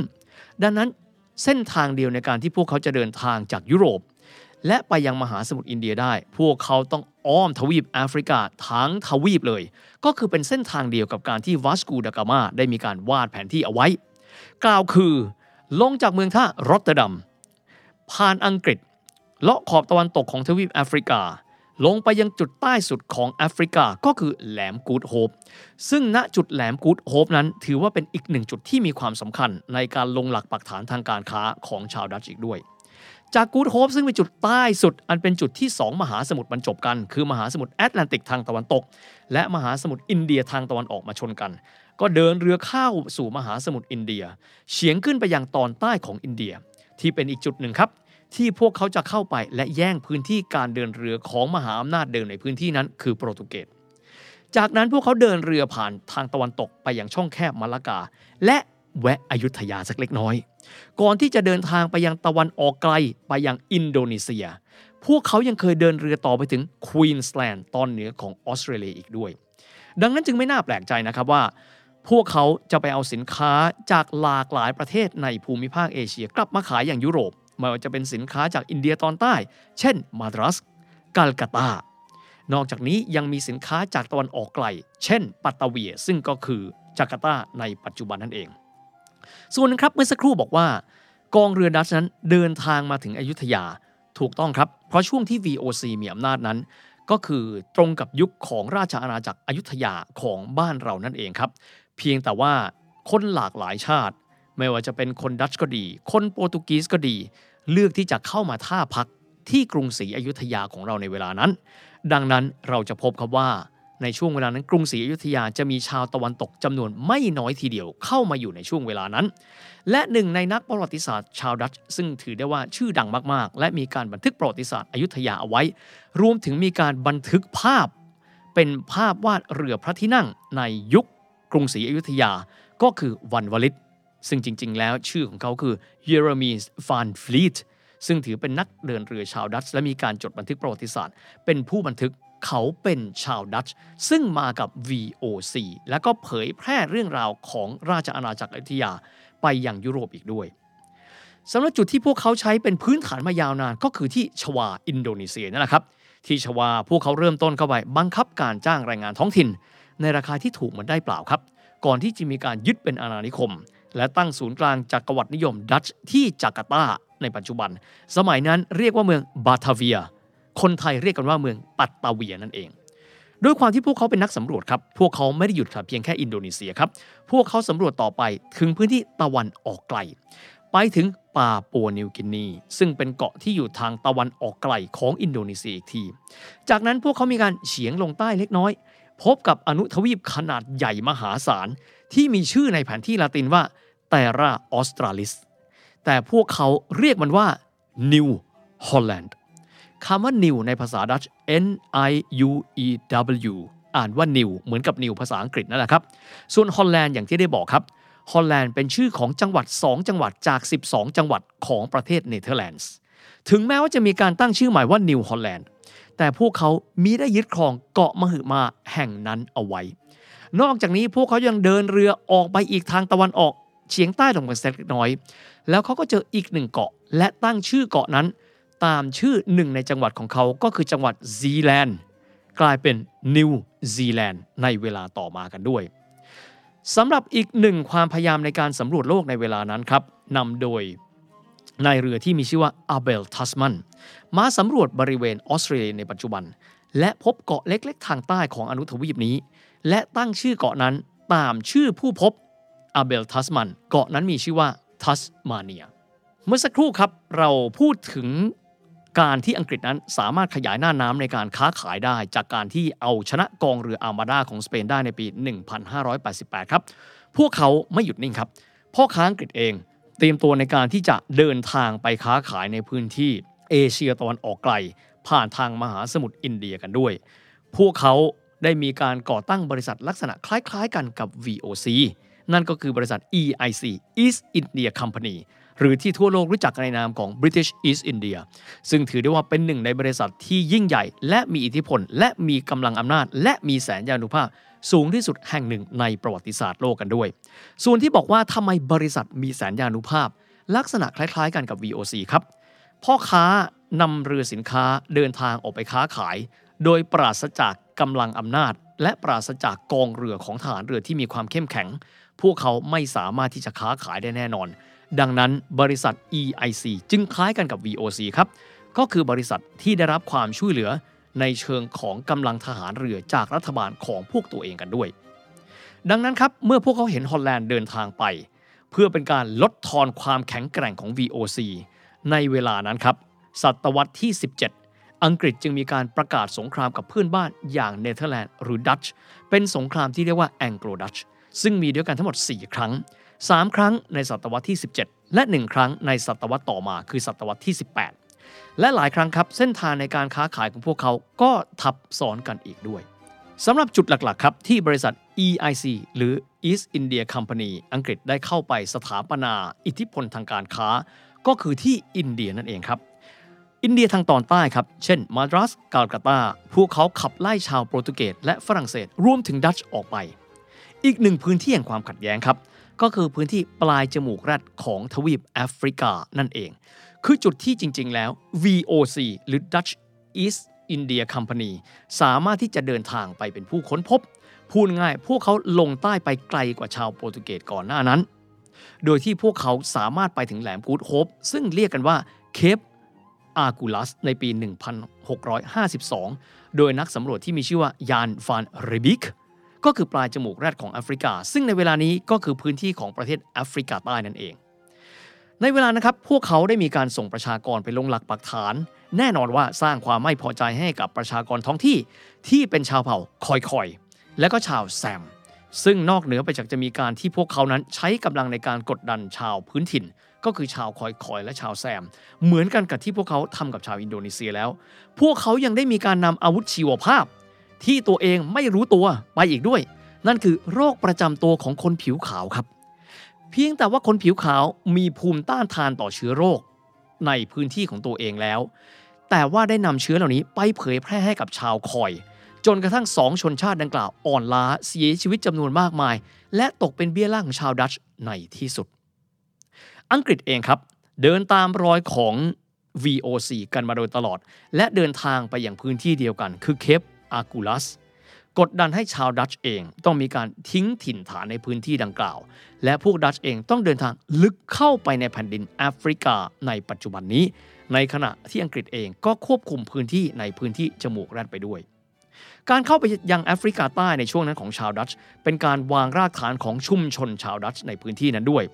รากฐานวัฒนธรรมหลายอย่างของแอฟริกาใต้ในเวลานี้ก็มาจากอิทธิพลของดัตช์เช่น ภาษาราชการของแอฟริกาใต้ที่ใช้อยู่กันเรียกว่าภาษาอาฟริกันส์เป็นภาษาที่แตกหน่อมาจากภาษาดัตช์นี่แหละครับ เป็นภาษาดัตช์95%กับภาษาคอยหรือภาษาท้องถิ่นอีก 5% ซึ่งปัจจุบันภาษานี้คืออาฟริกันส์ยังเป็นภาษาที่พูดกันในประเทศแอฟริกาใต้นามิเบีย บอตสวานาซัมเบีย ซิมบับเว หรือแม้กระทั่งชื่อเมืองยอฮันเนสเบิร์กก็เป็นชื่อดัตช์เช่นกัน กล่าวคือเป็นเมืองของจอห์นหรือว่าเบิร์กแปลว่าเมืองโยฮันเนสก็คือจอห์นในภาษาดัตช์นั่นเอง นอกจากนี้คนขาวในพื้นที่แอฟริกาใต้จำนวนมากมาย ที่อยู่ในยุคอาพาร์ไทด์ ก็คือคนขาวซึ่งมาจากเนเธอร์แลนด์หรือมาจากดัตช์นั่นเองครับสำหรับพื้นที่ดังกล่าวครับ อังกฤษเองเข้ามาขยายอิทธิพล ขอเล่าสั้นๆ แล้วกันนะครับว่า อังกฤษขยายอิทธิพล ไล่ชาวดัตช์เข้าไปอยู่ในพื้นที่ตอนใน จากนั้นประกาศสงครามกับชาวซูลูในพื้นที่ควาซูลูนาทาล เอาชนะกษัตริย์เซตส์วาโยปกครองพื้นที่บริเวณดังกล่าว ที่จำเป็นต้องเล่าเพราะอะไรครับ พวกเขาเป็นผู้บุกเบิกเหมืองทองและเหมืองเพชร หลายคนคงจะรู้จักกับบริษัทเพชรระดับโลกที่มีชื่อว่า De Beers ชื่อ De Beers อาจจะฟังดูแล้วเป็นเหมือนดัตช์ครับ แต่จริงๆ เป็นของคนอังกฤษ ผู้ก่อตั้งคือเซซิลโรดส์เพียงแต่ว่าได้มีการตั้งชื่อตามพื้นที่ที่ดัตช์ตั้งเอาไว้แล้วในพื้นที่ดังกล่าวว่าเหมือง De Beers พื้นที่ De Beers แต่คนก่อตั้งและเจ้าของนั้นก็คือชาวอังกฤษที่มีชื่อว่าเซซิลโรดส์ สำหรับเซซิลโรดส์คนนี้ถือได้ว่าเป็นบุคคลที่มีอิทธิพลทางการค้าเป็นอย่างสูง และชื่อของเขาถูกนำไปตั้งเป็นชื่อประเทศบริเวณใกล้เคียง ก็คือประเทศโรดีเซีย ซึ่งในปัจจุบัน เปลี่ยนชื่อกลับมาเป็นชื่อซิมบับเวตามภาษาท้องถิ่นกันไปด้วย กลับมาที่ VOC กันบ้างครับ หลายคนอาจจะตั้งคำถามว่า บริษัทซึ่งทรงอิทธิพลอย่างยิ่งในโลกการค้า เป็นเวลาประมาณ 200 กว่าปีแล้ว หาเงินทองมาได้มหาศาลอย่างที่บอกนอกเหนือไปจากจะจ่ายเงินปันผลอย่างงามให้กับผู้ถือหุ้นแล้ว เขาเอาเงินพวกนี้ไปทำอะไรกันบ้าง ส่วนหนึ่งใหญ่ๆเลยครับ คือการนำเอาเงินของเขานั้นไปปรับภูมิประเทศของเนเธอร์แลนด์นั่นเอง ชื่อประเทศเนเธอร์แลนด์แปลตรงตัวเลยครับว่า แปลว่าแผ่นดินที่ต่ำกว่าระดับน้ำทะเล เพราะประเทศพวกเขานั้นอยู่ในโซนต่ำกว่าระดับน้ำทะเล และเจอปัญหาน้ำท่วมซ้ำซากตลอดเวลา เงินส่วนหนึ่งที่ได้มาจาก VOC ครับ คือการเอาไปปรับพื้นที่สร้างผนังกั้นน้ำคืนถาวรด้วยเทคโนโลยีที่ถือได้ว่าล้ำยุคอย่างมากในยุคนั้นทำให้ประเทศเนเธอร์แลนด์นั้น ยากต่อการที่น้ำจะท่วมถึงได้อีกต่อไป เป็นเวลากว่า 200 ปีทีเดียวครับ ที่ VOC อย่างนี้แข็งแกร่ง และวางรากฐานการค้าของยุโรปในพื้นที่ตะวันออกไกลพพวกเขาถือเป็นบริษัทที่ทรงอิทธิพลแห่งหนึ่งในประวัติศาสตร์ของโลก ทั้งๆทที่อาจจะมาจากประเทศที่ขนาดไม่ใหญ่ไม่โต แต่ด้วยความที่เป็นชาตินักสำรวจ หัวการค้า มีเทคโนโลยีสูงมาตั้งแต่สมัยโน้นทำให้ดัตช์ถือว่าเป็นอีกหนึ่งชนชาติใหญ่ที่ควรค่ากับการศึกษาครับ The Standard Podcast Eye Opening for Your Ears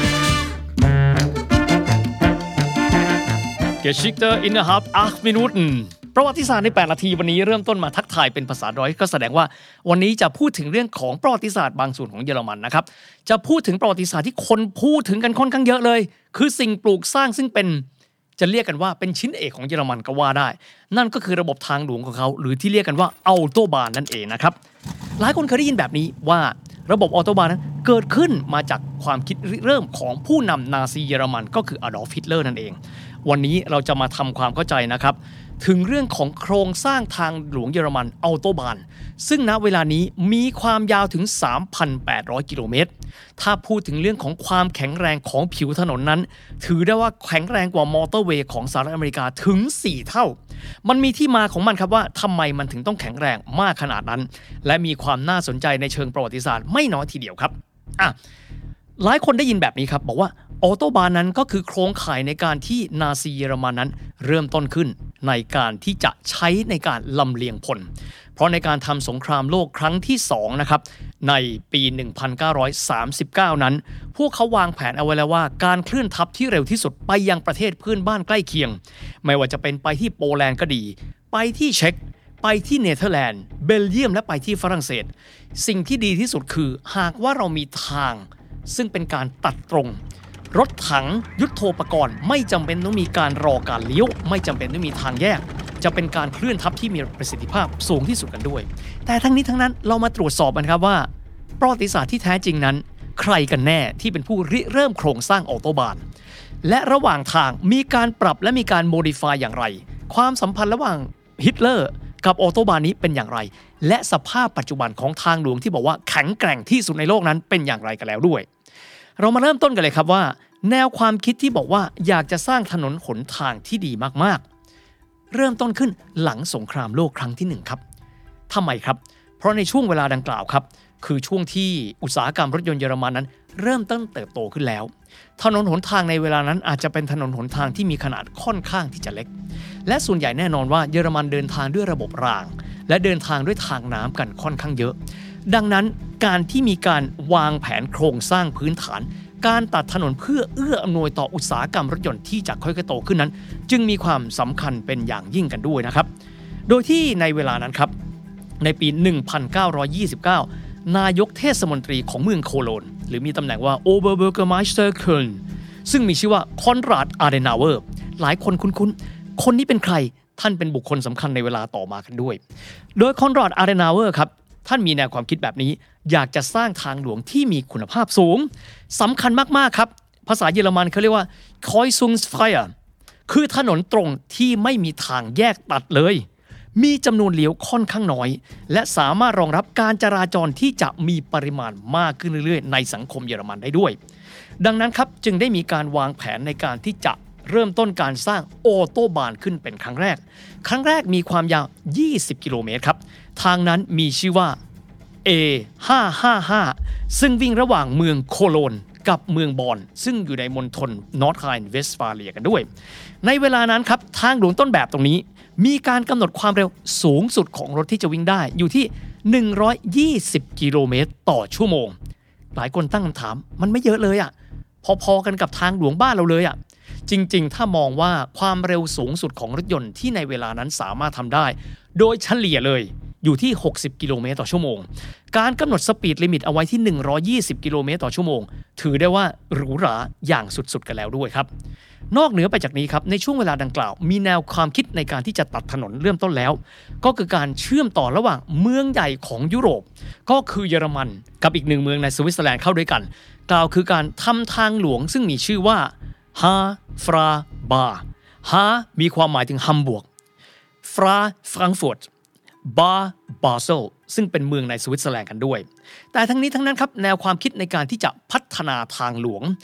ที่เอื้ออำนวยต่อการวิ่งของรถยนต์ ซึ่งตอนนั้นมีพลเมืองรถยนต์มากขึ้นนั้น ถือได้ว่าใช้งบประมาณมากมายมหาศาล แต่ในเวลานั้นถ้าจำกันได้ครับ ในช่วงปลายศตวรรษที่ 20 ในยุคเวลาดังกล่าว ทั่วยุโรปและทั่วโลกเกิดปัญหาที่เรียกว่าเศรษฐกิจตกต่ำดังนั้นการที่จะใช้เงินจำนวนมากมายมหาศาลในการตัดถนน เพื่อรองรับปริมาณรถยนต์ที่ค่อยๆเริ่มเยอะขึ้น แต่ยังไม่เยอะมากจึงเป็นสิ่งที่มีการวิพากษ์วิจารณ์กันเยอะพอสมควร ทั้งนี้ต้องยอมรับครับว่าในเวลาดังกล่าว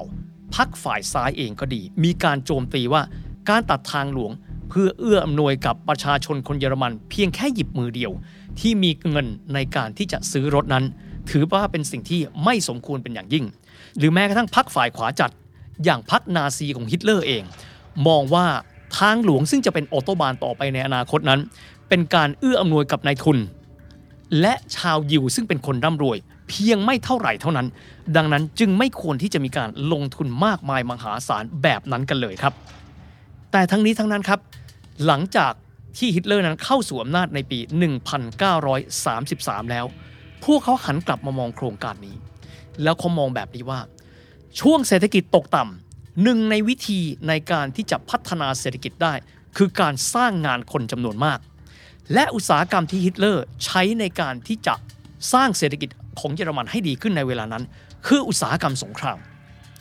คือการนำเอาประชากรว่างงานจำนวนมากในช่วงเวลาดังกล่าว ไปผลิตยุโทโธปกรณ์ไม่ว่าจะเป็นรถถัง อากาศยาน รวมถึงการสร้างถนนที่ใช้ชื่อว่าออโตบานกันด้วย ในเวลานั้นครับ โครงการที่ฮิตเลอร์นำมาปัดฝุ่นใหม่ก็คือโครงการออโตบานนั้น มีการสัญญิงสัญญากับภาคประชาชนว่า การสร้างออโตบานในเวลานั้น จะสร้างงานให้กับคนเยอรมันถึง6แสนตำแหน่งด้วยกันสำหรับในเวลานั้นครับ ในการสร้างทางนั้นฮิตเลอร์วางแผนเอาไว้ โดยโครงข่ายของออโตบานนั้น มีความยาวถึง 3,800 กิโลเมตรและฮิตเลอร์สามารถทำได้ภายในเวลา 8 ปี คือในปี 1933 ถึง 1941 ก็คือระหว่างสงครามโลกกันด้วย แต่ทั้งนี้ทั้งนั้นการเคลมของพรรคนาซี ที่บอกว่าจะมีการสร้างงาน 600,000คนนั้น ตัวเลขที่แท้จริงพบว่าโครงการดังกล่าว ฮิตเลอร์ใช้กำลังคนเพียงแค่ 1 ใน 5 ของตัวเลขดังกล่าว คือสร้างงานให้กับคนเยอรมันได้เพียง 1 2 0 0 0 0 คน ซึ่งจริง ๆ แล้วจะใช้คำว่าเพียงก็คงไม่ได้ เพราะถือว่าเป็นการจ้างงานในระดับที่ใหญ่พอสมควรเช่นเดียวกัน ประเด็นครับ ในการสร้างขนทางดังกล่าว ฮิตเลอร์ต้องลงทุนมหาศาลกันด้วยคำถามคือก่อนหน้านั้นพรรคนาซีบอกว่า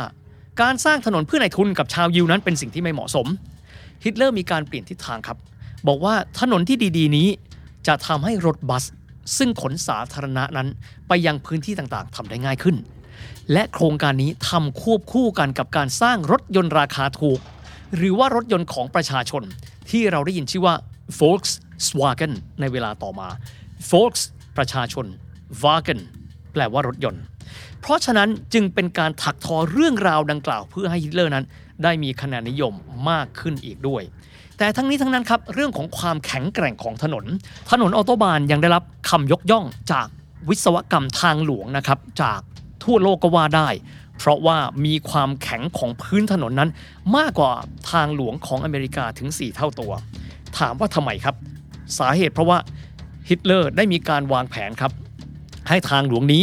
ใช้สำหรับการเคลื่อนพลของกองทัพนาซีเยอรมัน ในการไปโจมตีประเทศเพื่อนบ้าน เป็นไปตามแผนการของฮิตเลอร์ ในการครองโลกในเวลานั้นอีกด้วยครับ แน่นอนที่สุดครับว่าเป็นจุดเริ่มต้นจากคอนราดอาเดเนาเออร์ได้รับการต่อยอดโดยพรรคนาซีเยอรมัน และที่สุดชาวเยอรมันเองก็ได้ใช้โครงข่ายออโตบานดังกล่าวจากวันนั้นสู่วันนี้กันด้วย และประเทศเยอรมันครับหนึ่งในอุตสาหกรรมซึ่งเป็นอุตสาหกรรมที่มีความแข็งแกร่งมากๆ และเยอรมันเป็นผู้นำก็คืออุตสาหกรรมรถยนต์นั่นเองครับหลังจากนั้นครับอุตสาหกรรมเยอรมันเติบโตมากในช่วงของเวียชาร์ f ฟุนเดอร์หรือว่ามหัศจรรย์ทางเศรษฐกิจของเยอรมัน ในทศวรรษ 60 ซึ่งแน่นอนว่าผู้ที่มีการวางรากฐานของ มหัศจรรย์ทางเศรษฐกิจในครั้งนั้น ก็คืออดีตนายกเทศมนตรีของเมืองโคโลน ซึ่งเป็นผู้ปูรากฐานของออโตบานในวันแรก นั่นก็คือคอนราดอารีนาว ซึ่งหลังสงครามโลกครั้งที่ 2 แล้ว ท่านเป็นหนึ่งในผู้ก่อตั้งพรรคคริสเตียนเดโมแครตหรือว่า CDU ของเยอรมัน และกลายมาเป็นนายกรัฐมนตรี หรือ Bundeskanzler คนแรกของเยอรมันหลังสงครามกันด้วย หลังจากนั้นเศรษฐกิจเยอรมันเติบโตขึ้น โครงข่ายออโตบานจึงเป็นพื้นที่หรือกลายเป็นโครงสร้างพื้นฐานที่มีความสำคัญกันด้วย หลายคนเคยตั้งคำถามครับว่า จริงหรือไม่ที่ออโตบานนั้น เป็นถนนที่วิ่งได้โดยไม่มี speed limit หรือ speed limit ภาษาเยอรมันเขาเรียกกันว่า Geschwindigkeitsbegrenzer บางคนเรียกกันว่า Tempolimit ในปัจจุบันครับ บนออโตบานยังมี speed limit เสียเป็นส่วนใหญ่ พบว่ามีเพียงแค่บางช่วงสั้นๆ เท่านั้น ที่ไม่มี speed limit ครับ กล่าวคือสามารถวิ่งได้ตามความเร็ว แต่ทั้งนี้ทั้งนั้นต้องยอมรับว่าเยอรมันเองเป็นชาติที่มีความใส่ใจในเรื่องของความปลอดภัยบนท้องถนนด้วย ดังนั้นจะพบนะครับว่ารถซุปเปอร์คาร์ของเยอรมันไม่ว่าจะวิ่งได้เร็วถึงเกิน 250 กิโลเมตร ได้ถึง 300 กิโลเมตรต่อชั่วโมง แต่กระนั้นเกณฑ์ในการวัดความเร็วของรถเยอรมัน สูงที่สุด 250 กิโลเมตรต่อชั่วโมง ทั้งนี้เหมือนเป็นสัญญาสุภาพบุรุษครับระหว่างผู้ผลิตรถยนต์เยอรมัน ในการที่จะไม่ขายความเร็ว จนกระทั่งที่สุดแล้ว คนขับรถเร็วกว่าที่สามารถควบคุมได้ และนำไปสู่โศกนาฏกรรมบนท้องถนนกันด้วย ดังนั้นครับออโตบานหลายครั้งถูกมองว่าเป็นพื้นที่ที่สามารถใช้ความเร็วได้ แต่ทั้งนี้ทั้งนั้นหลายคนก็เลือกที่จะใช้ความเร็วอย่างเหมาะสมบนออโตบานกันด้วยนะครับในปัจจุบันครับออโตบานเองถูกใช้งานมาเป็นเวลา ยาวนาน นับตั้งแต่ปี 1920 1930 จวบจนมาวันนี้ก็ต้องบอกว่าประมาณสัก 80 ปีแล้ว ถามว่าสุดโทมบ้างไหม แน่นอนครับว่าด้วยปริมาณรถยนต์ซึ่งมีจำนวนมากมายบนออโตบานเยอรมัน รวมถึงปริมาณของรถบรรทุก ซึ่งมีน้ำหนักมากในการขับข้ามพื้นที่ณเวลานี้ครับถนนหนทางต่างๆ ก็ถือได้ว่าจำเป็นต้องมีการซ่อมบำรุง โดยในปีนี้ 2021 นี้ เป็นปีที่รัฐบาลไม่ว่าจะเป็นรัฐบาลกลางเยอรมันก็ดี รัฐบาลของแคว้นต่างๆ ก็ดี มีการซ่อมบำรุงออโตบานครั้งใหญ่ นับเป็นร้อยๆโปรเจกต์เพื่อทำให้ออโตบานนั้นสามารถที่จะเป็นพื้นที่ในการที่จะสัญจรไปมาของชาวเยอรมัน และผู้เยี่ยมเยือนได้อย่างยาวนานต่อไปอีกด้วยครับ The Standard Podcast. Eye opening for your ears. วัสดีครับท่านผู้ฟังประวัติศาสตร์ 8 นาที 8 minute history ทุกท่านนะครับ วันนี้จะคุยประวัติศาสตร์ของสิ่งที่เป็นอนาคต และก็จะพาทุกท่านนะครับ ไปยังนอกโลกกันด้วย เอ๊ะ หลายท่านถาม มันกำลังจะพูดถึงเรื่องอวกาศหรือเปล่า ถูกแล้วครับ วันนี้เรากำลังจะพูดถึงประวัติศาสตร์ของกิจการอวกาศ ซึ่งเริ่มต้นขึ้นหลังจากสมัยสงครามโลกครั้งที่สองครับ แต่แน่นอนประวัติศาสตร์ของอนาคตจะพูดภายใน 8 นาที ถึงจะแบ่งเป็นตอนแล้วคงไม่ง่ายนัก ดังนั้นวันนี้อาจจะเป็นไปได้นะครับว่าเราอาจจะมันไปสักนิดหนึ่งใช้เวลาเกิน 8 นาทีไปเล็กน้อยครับอะเราเริ่มต้นกันเลยพูดถึงเรื่องของอวกาศครับ แน่นอนว่ามนุษย์โลกนะครับ ตั้งแต่สมัยโบราณเลย เราจะคิดว่าเราคือศูนย์กลางของจักรวาลนี้พระโทเลมี ซึ่งถือได้ว่าเป็นนักดาราศาสตร์ในยุคโบราณกันเลย บอกว่าโลกนั้นเป็นศูนย์กลางจักรวาลจวบจนกระทั่งยุคแห่งการตื่นรู้ทางภูมิปัญญาหรือว่า enlightenment นิโคลัสโคเปอร์นิคัสซึ่งเป็นนักดาราศาสตร์ชาวโปลิช บอกว่าดวงอาทิตย์ต่างหากล่ะ ที่เป็นศูนย์กลางของระบบสุริยะ พวกเราเป็นดาวเคราะห์ดวงที่ 3 ของระบบสุริยะจักรวาล ถัดมาครับ v a n n e r von Braun ซึ่งเป็นพันตรีของหน่วย SS นาซีบอกแบบนี้ครับ โลกอยู่ในอวกาศ เราถือเป็นส่วนหนึ่งของจักรวาล และจรวดคืออุปกรณ์ที่จะปลดเปลื้องมนุษย์ออกจากพันธนาการแห่งแรงโน้มถ่วง และสู่อิสรภาพอย่างแท้จริงครับ ประเด็นปัญหาครับ ณ เวลานี้หลายคนอาจจะบอกว่า เราได้ยินเรื่องของอวกาศครับ เรารู้เรื่องของการที่เดินทางไปแตะขอบโลกก็ดี การที่มนุษยชาตินั้นไปเดินบนพื้นผิวของดวงจันทร์ก็ดี และในปัจจุบันเรารู้ครับว่ามีพันธกิจที่เขาเรียกกันว่า Mission to Mars คือการเดินทางส่งมนุษย์อวกาศนั้น ไปยังดาวอังคารกันด้วย นอกเหนือไปจากนี้เรายังรู้นะครับว่าเรื่องของกิจการอวกาศนั้น ถือได้ว่า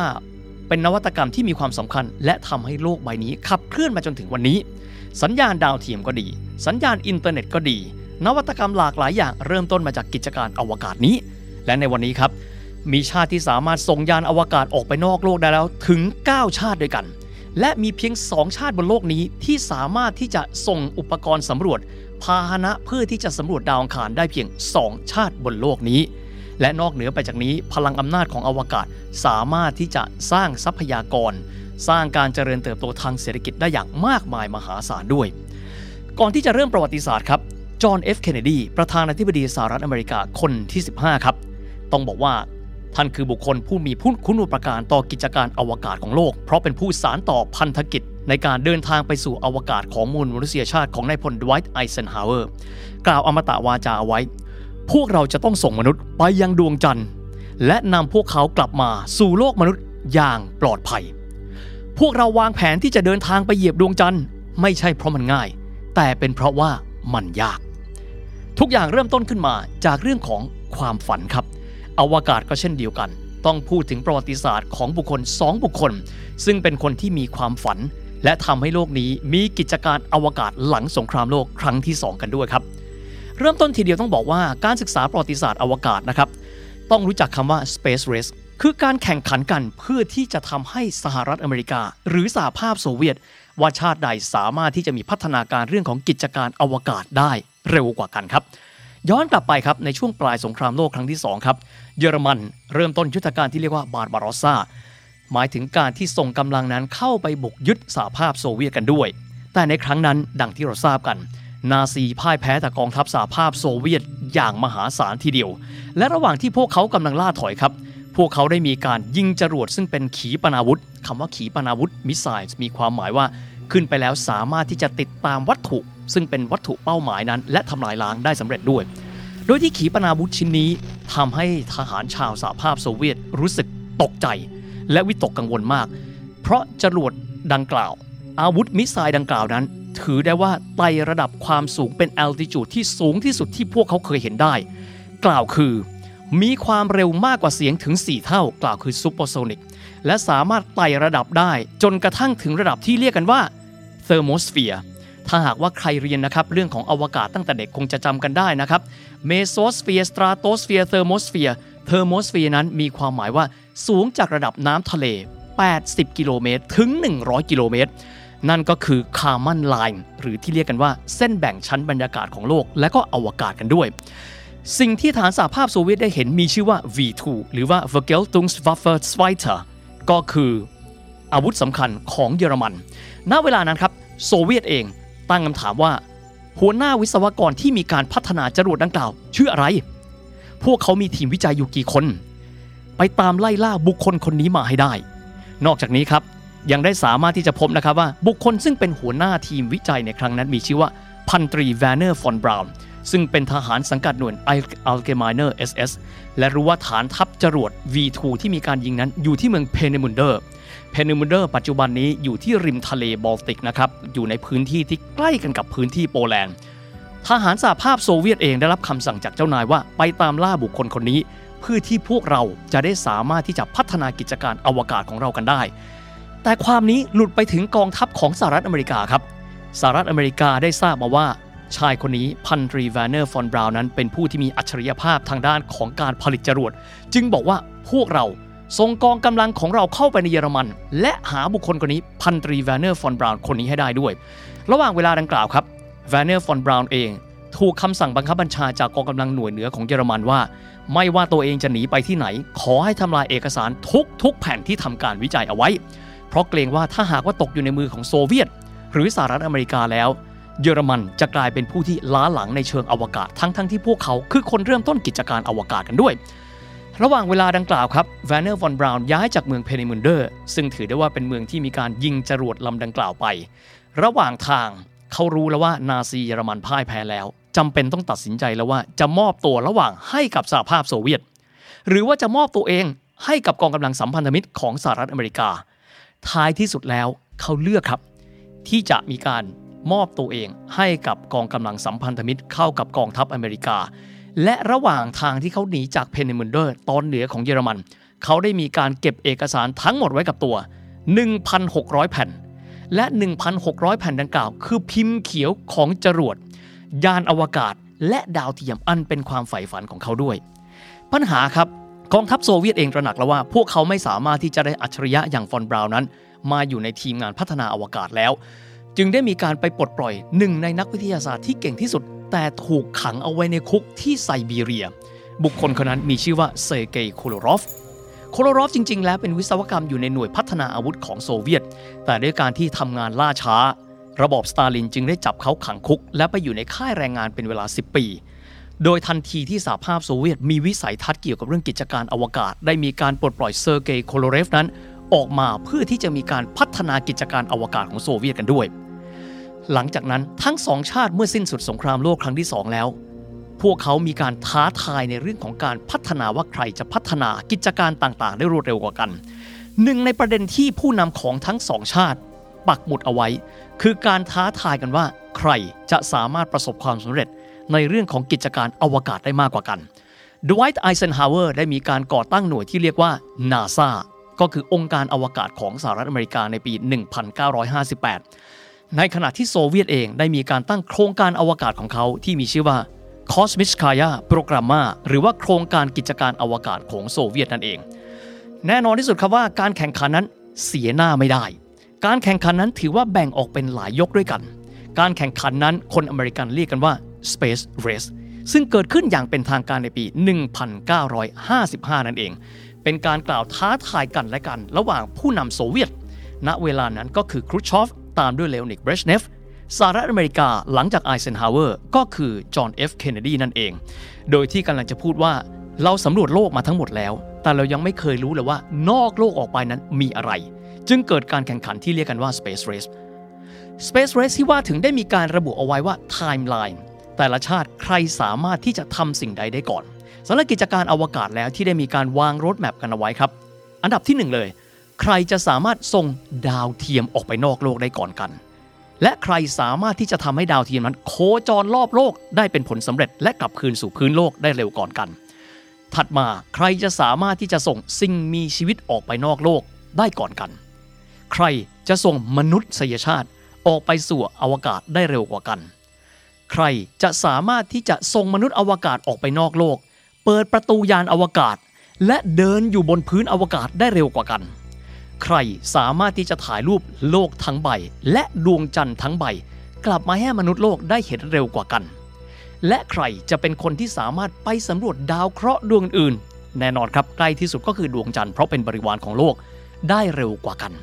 และทั้งหมดนี้คือการเปิดสักราชของสิ่งที่เขาเรียกกันว่า the new frontier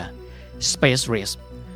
ยกที่1ครับสหภาพโซเวียตซึ่งมีโคมสกายาโปรแกรมมาโดยที่มีเซอร์เกย์โคโลเรฟ เป็นผู้นำ ได้มีการเริ่มต้นพัฒนาสิ่งที่เขามีอยู่ในใจเป็นที่เรียบร้อยแล้ว นั่นก็คือการที่จะส่งดาวเทียมนั้น ออกไปอย่างนอกโลกกันด้วย โดยที่สหภาพโซเวียตสามารถที่จะส่งยานสปุตนิก1ออกไปยังวงโคจรของโลกได้เป็นผลสำเร็จ และนั่นคือสิ่งที่ชาวอเมริกันช็อกมาก เพราะไม่คิดว่าชาติตัวเองจะต้องพ่ายแพ้ยกที่หนึ่งนั้นให้กับสหภาพโซเวียต และนั่นคือในปี 1957 ก่อนที่จะมีการก่อตั้งองค์การอวกาศภายใต้ชื่อนาซาเป็นครั้งแรก สิ่งนี้ก่อให้เกิดเอฟเฟกคนอเมริกันรู้สึกห่อเหี่ยว รู้สึกว่าตัวเองเป็นผู้พ่ายแพ้ จนครั้งนั้นสื่อมวลชนอเมริกัน เรียกการแข่งขันยกแรกนี้ว่า Sputnik shock กล่าวคือเกิดอาการวิตกกังวลขั้นรุนแรงว่าชาติตัวเองนั้น มิได้เก่งเท่าเทียมกันกับคู่แข่งอันดับหนึ่งหรือสหภาพโซเวียตกันด้วย ยกต่อมาครับ สหภาพโซเวียตยังเป็นชาติแรกที่มีการส่งสิ่งมีชีวิตออกไปนอกโลก หลายคนคงจะเคยได้ยินครับ เจ้าไลกาส่งไลกานี้ออกไปยังยานสปุตนิกที่ 2 ครับ โดยในเวลานั้นไลกาออกไปนอกโลกได้ แต่ไลกาไม่สามารถที่จะกลับมาสู่พื้นโลกได้อย่างปลอดภัย สาเหตุเพราะว่าเกิดความร้อนจนกระทั่งไลกานั้นไม่มีอากาศหายใจ จนกระทั่งนักวิทยาศาสตร์ชาวรัสเซียในเวลานั้น ต้องมีการที่จะให้ยาพิษเพื่อทำการุญยฆาต จบชีวิตของไลกาบนอวกาศ แต่ในปีเดียวกันครับ โดยความสามารถขององค์การอวกาศของสหภาพโซเวียต ได้มีการส่งยานสปุตนิก 5 ซึ่งมีสิ่งมีชีวิตอยู่ 2 ชีวิตด้วยกัน อันได้แก่มาน้อยเบลกาและสไตรกาออกไปด้วยสหรัฐอเมริกาหันหน้ามอง แล้วบอกว่าพวกเราแพ้ไปอีกหนึ่งยกแล้ว ในปี 1959 ครับ สหภาพโซเวียตสามารถที่จะส่งนักบินอวกาศออกไป และถ่ายภาพดวงจันทร์ทั้งดวงสำเร็จในปี 1959 ในขณะที่สหรัฐอเมริกาเองครับ พยายามที่จะพัฒนายานอวกาศของตัวเอง เพื่อที่จะส่งยานอวกาศออกไปนอกโลก และสามารถทำสิ่งต่างๆ เหล่านี้ แต่ที่สุดพวกเขาตามหลังสหภาพโซเวียตอยู่อย่างต่อเนื่องกันด้วย และในปี 1961 สิ่งมีชีวิตที่เรียกว่ามนุษย์ ออกเดินทางไปสู่นอกโลก และสามารถที่จะโคจรรอบโลกได้หนึ่งรอบก่อนที่จะลงมาสู่พื้นโลกได้เป็นผลสำเร็จ ชายคนนั้นชื่ออะไร ยานอวกาศอะไร และสหรัฐอเมริกาสามารถที่จะไล่ตาม Space Race นี้ทันสหภาพโซเวียตเมื่อไหร่ ตอนหน้าของประวัติศาสตร์ 8 นาที เรากลับมาคุยกันครับ The Standard Podcast. Eye opening for your ears. 88นาที 8 minute history ในวันนี้ยังคงพาท่านผู้ฟังอยู่นอกโลกกันอยู่นะครับ ความเดิมตอนที่แล้วครับ พูดถึงเรื่องของ Space Race เรามาจนกระทั่งถึงปี 1961 กล่าวคือ 6 ปีหลังจากการเริ่มต้นของการแข่งขันกิจการอวกาศ ระหว่าง 2 มหาอำนาจของโลกได้แก่สหรัฐอเมริกา และสหภาพโซเวียตกันด้วย ในปี 1961 ครับแน่นอนครับว่าในครั้งนี้ เป้าหมายของมนุษยชาติ หลังจากที่เห็นสิ่งมีชีวิตไปอยู่นอกโลกเป็นที่เรียบร้อยแล้ว คือเจ้าหมาน้อย 2 ตัวก็คือเบลกาและสไตรกาในยานสปุตนิก 5 กลับมาสู่พื้นโลกอย่างปลอดภัย ถัดมาครับ คือการส่งมนุษย์อวกาศคนแรกออกไปนอกโลก และชาติที่ประสบความสำเร็จก่อนก็คือสหภาพโซเวียตนั่นเอง ชายที่มีชื่อว่ายูริกอเล็กเซเยฟกาการินครับเดินทางออกไปโคจรรอบโลกอยู่ในวงโคจรสำเร็จเป็นคนแรก กับยานอวกาศที่มีชื่อว่า Vostok 1 1962 ครับสหรัฐอเมริกายังไม่สามารถส่งมนุษย์ออกไปอย่างนอกโลกได้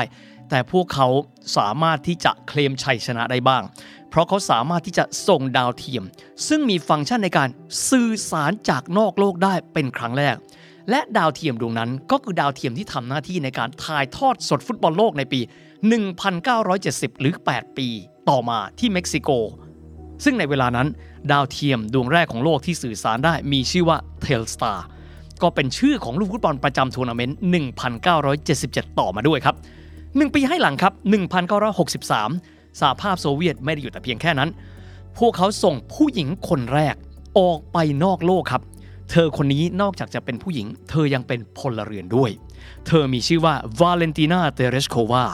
กับภารกิจในยานอวกาศวอสต็อก 6 ของโซเวียตเช่นเคย ถัดมา 1964 ครับวอสคอดถือเป็นยานอวกาศลำแรกที่มีนักบินอวกาศนั้นมากกว่า 1 คน มีความหมายว่าที่ผ่านมาส่งไปแล้วครับ แต่มีแค่ 1 คนต่อ 1ลำเท่านั้น 3 คนดังกล่าวที่อยู่ในยานวอสคอดที่ 1 มีชื่อว่าวลาดิเมียโคมารอฟ คอนสแตนตินเฟยอกติซอฟ และโบริส เยโกรอฟด้วย แต่ไม่ใช่เพียงแค่ 2 ชาติ ในเวลานั้นครับ อีกหนึ่งชาติซึ่งถือได้ว่า กลับมาทวงความยิ่งใหญ่ในเรื่องของวิทยาศาสตร์และนวัตกรรมโลก ชาติที่ 3 ที่ส่งยานอวกาศออกนอกโลกได้ แต่ยังไม่มีมนุษย์นะฮะ นั่นก็คือฝรั่งเศสกับยานที่มีชื่อว่า Asterix 1 ในปี 1964 กันด้วย การแข่งขันต่อมาครับยกต่อมา นักบินอวกาศเข้าไปแล้ว แต่ยังไม่เคยเปิดประตูของยานอวกาศ และไปเดินอยู่ในอวกาศได้เลย หรือที่เขาเรียกกันว่า Space Walk ชาติที่สามารถทำได้ก่อนชาติอื่นในครั้งนี้ ก็คือสหภาพโซเวียตเช่นเคย ในยานอวกาศที่มีชื่อว่า Voshkov 2 นักบินอวกาศคนแรกกับภารกิจ Space Walk ปองปอง เขามีชื่อว่าอเล็กไซเลโอนอฟนั่นเองก้าวเหล่านี้สหรัฐอเมริกาเป็นผู้ตามครั้งแล้วครั้งเล่า คนอเมริกันมีความรู้สึกวิตกกังวลว่า เมื่อไหร่หนอที่พวกเขาสามารถที่จะทวงความยิ่งใหญ่กลับมาให้กับชาติเขาได้ และครั้งนั้นครับประธานาธิบดีหนุ่มจอห์นเอฟเคนเนดีมีการประกาศวิสัยทัศน์ ย้ำให้รู้ว่าสหรัฐอเมริกามีหมุดหมายที่สำคัญ ในการที่จะเอาชนะสหภาพโซเวียตในเวทีนี้ได้สักทีจอห์นเอฟเคนเนดีประกาศวิสัยทัศน์ที่ว่า เราต้องส่งคนไปยังดวงจันทร์ และพาเขากลับมายังพื้นโลกอย่างปลอดภัย ณเวลานั้นครับโครงการต่างๆ มากมายของสหรัฐอเมริกานั้น ใช้งบประมาณมากมายมหาศาลโดยอาจที่จะยังไม่รู้เลยว่า พวกเขาจะได้ผลตอบแทนอะไรกันบ้าง โครงการอพอลโลกันเอง เป็นโครงการที่ใช้งบประมาณมากถึง 5%ของงบประมาณแผ่นดินของสหรัฐอเมริกาทั้งหมด ณเวลานั้นปัญหาที่สาธารณชนมีคือ แน่นอนเราอยากที่จะชนะสหภาพโซเวียต แต่การลงทุนถึง 5%ของงบประมาณแผ่นดินสหรัฐในช่วงเวลาดังกล่าว เราได้อะไรกลับมาบ้าง นอกจากคำว่า เราชนะโซเวียต ซึ่งที่ผ่านมายังไม่ชนะโซเวียตแม้แต่ครั้งเดียวครับ ในเวลานั้น JFK เองจึงจำเป็นที่มีการบริหาร Public Sentiment ความรู้สึกของบุคคลในสังคมอเมริกัน ว่าจะทำอย่างไรให้คนอเมริกันมีความเชื่อว่าการลงทุนครั้งนี้คุ้มค่า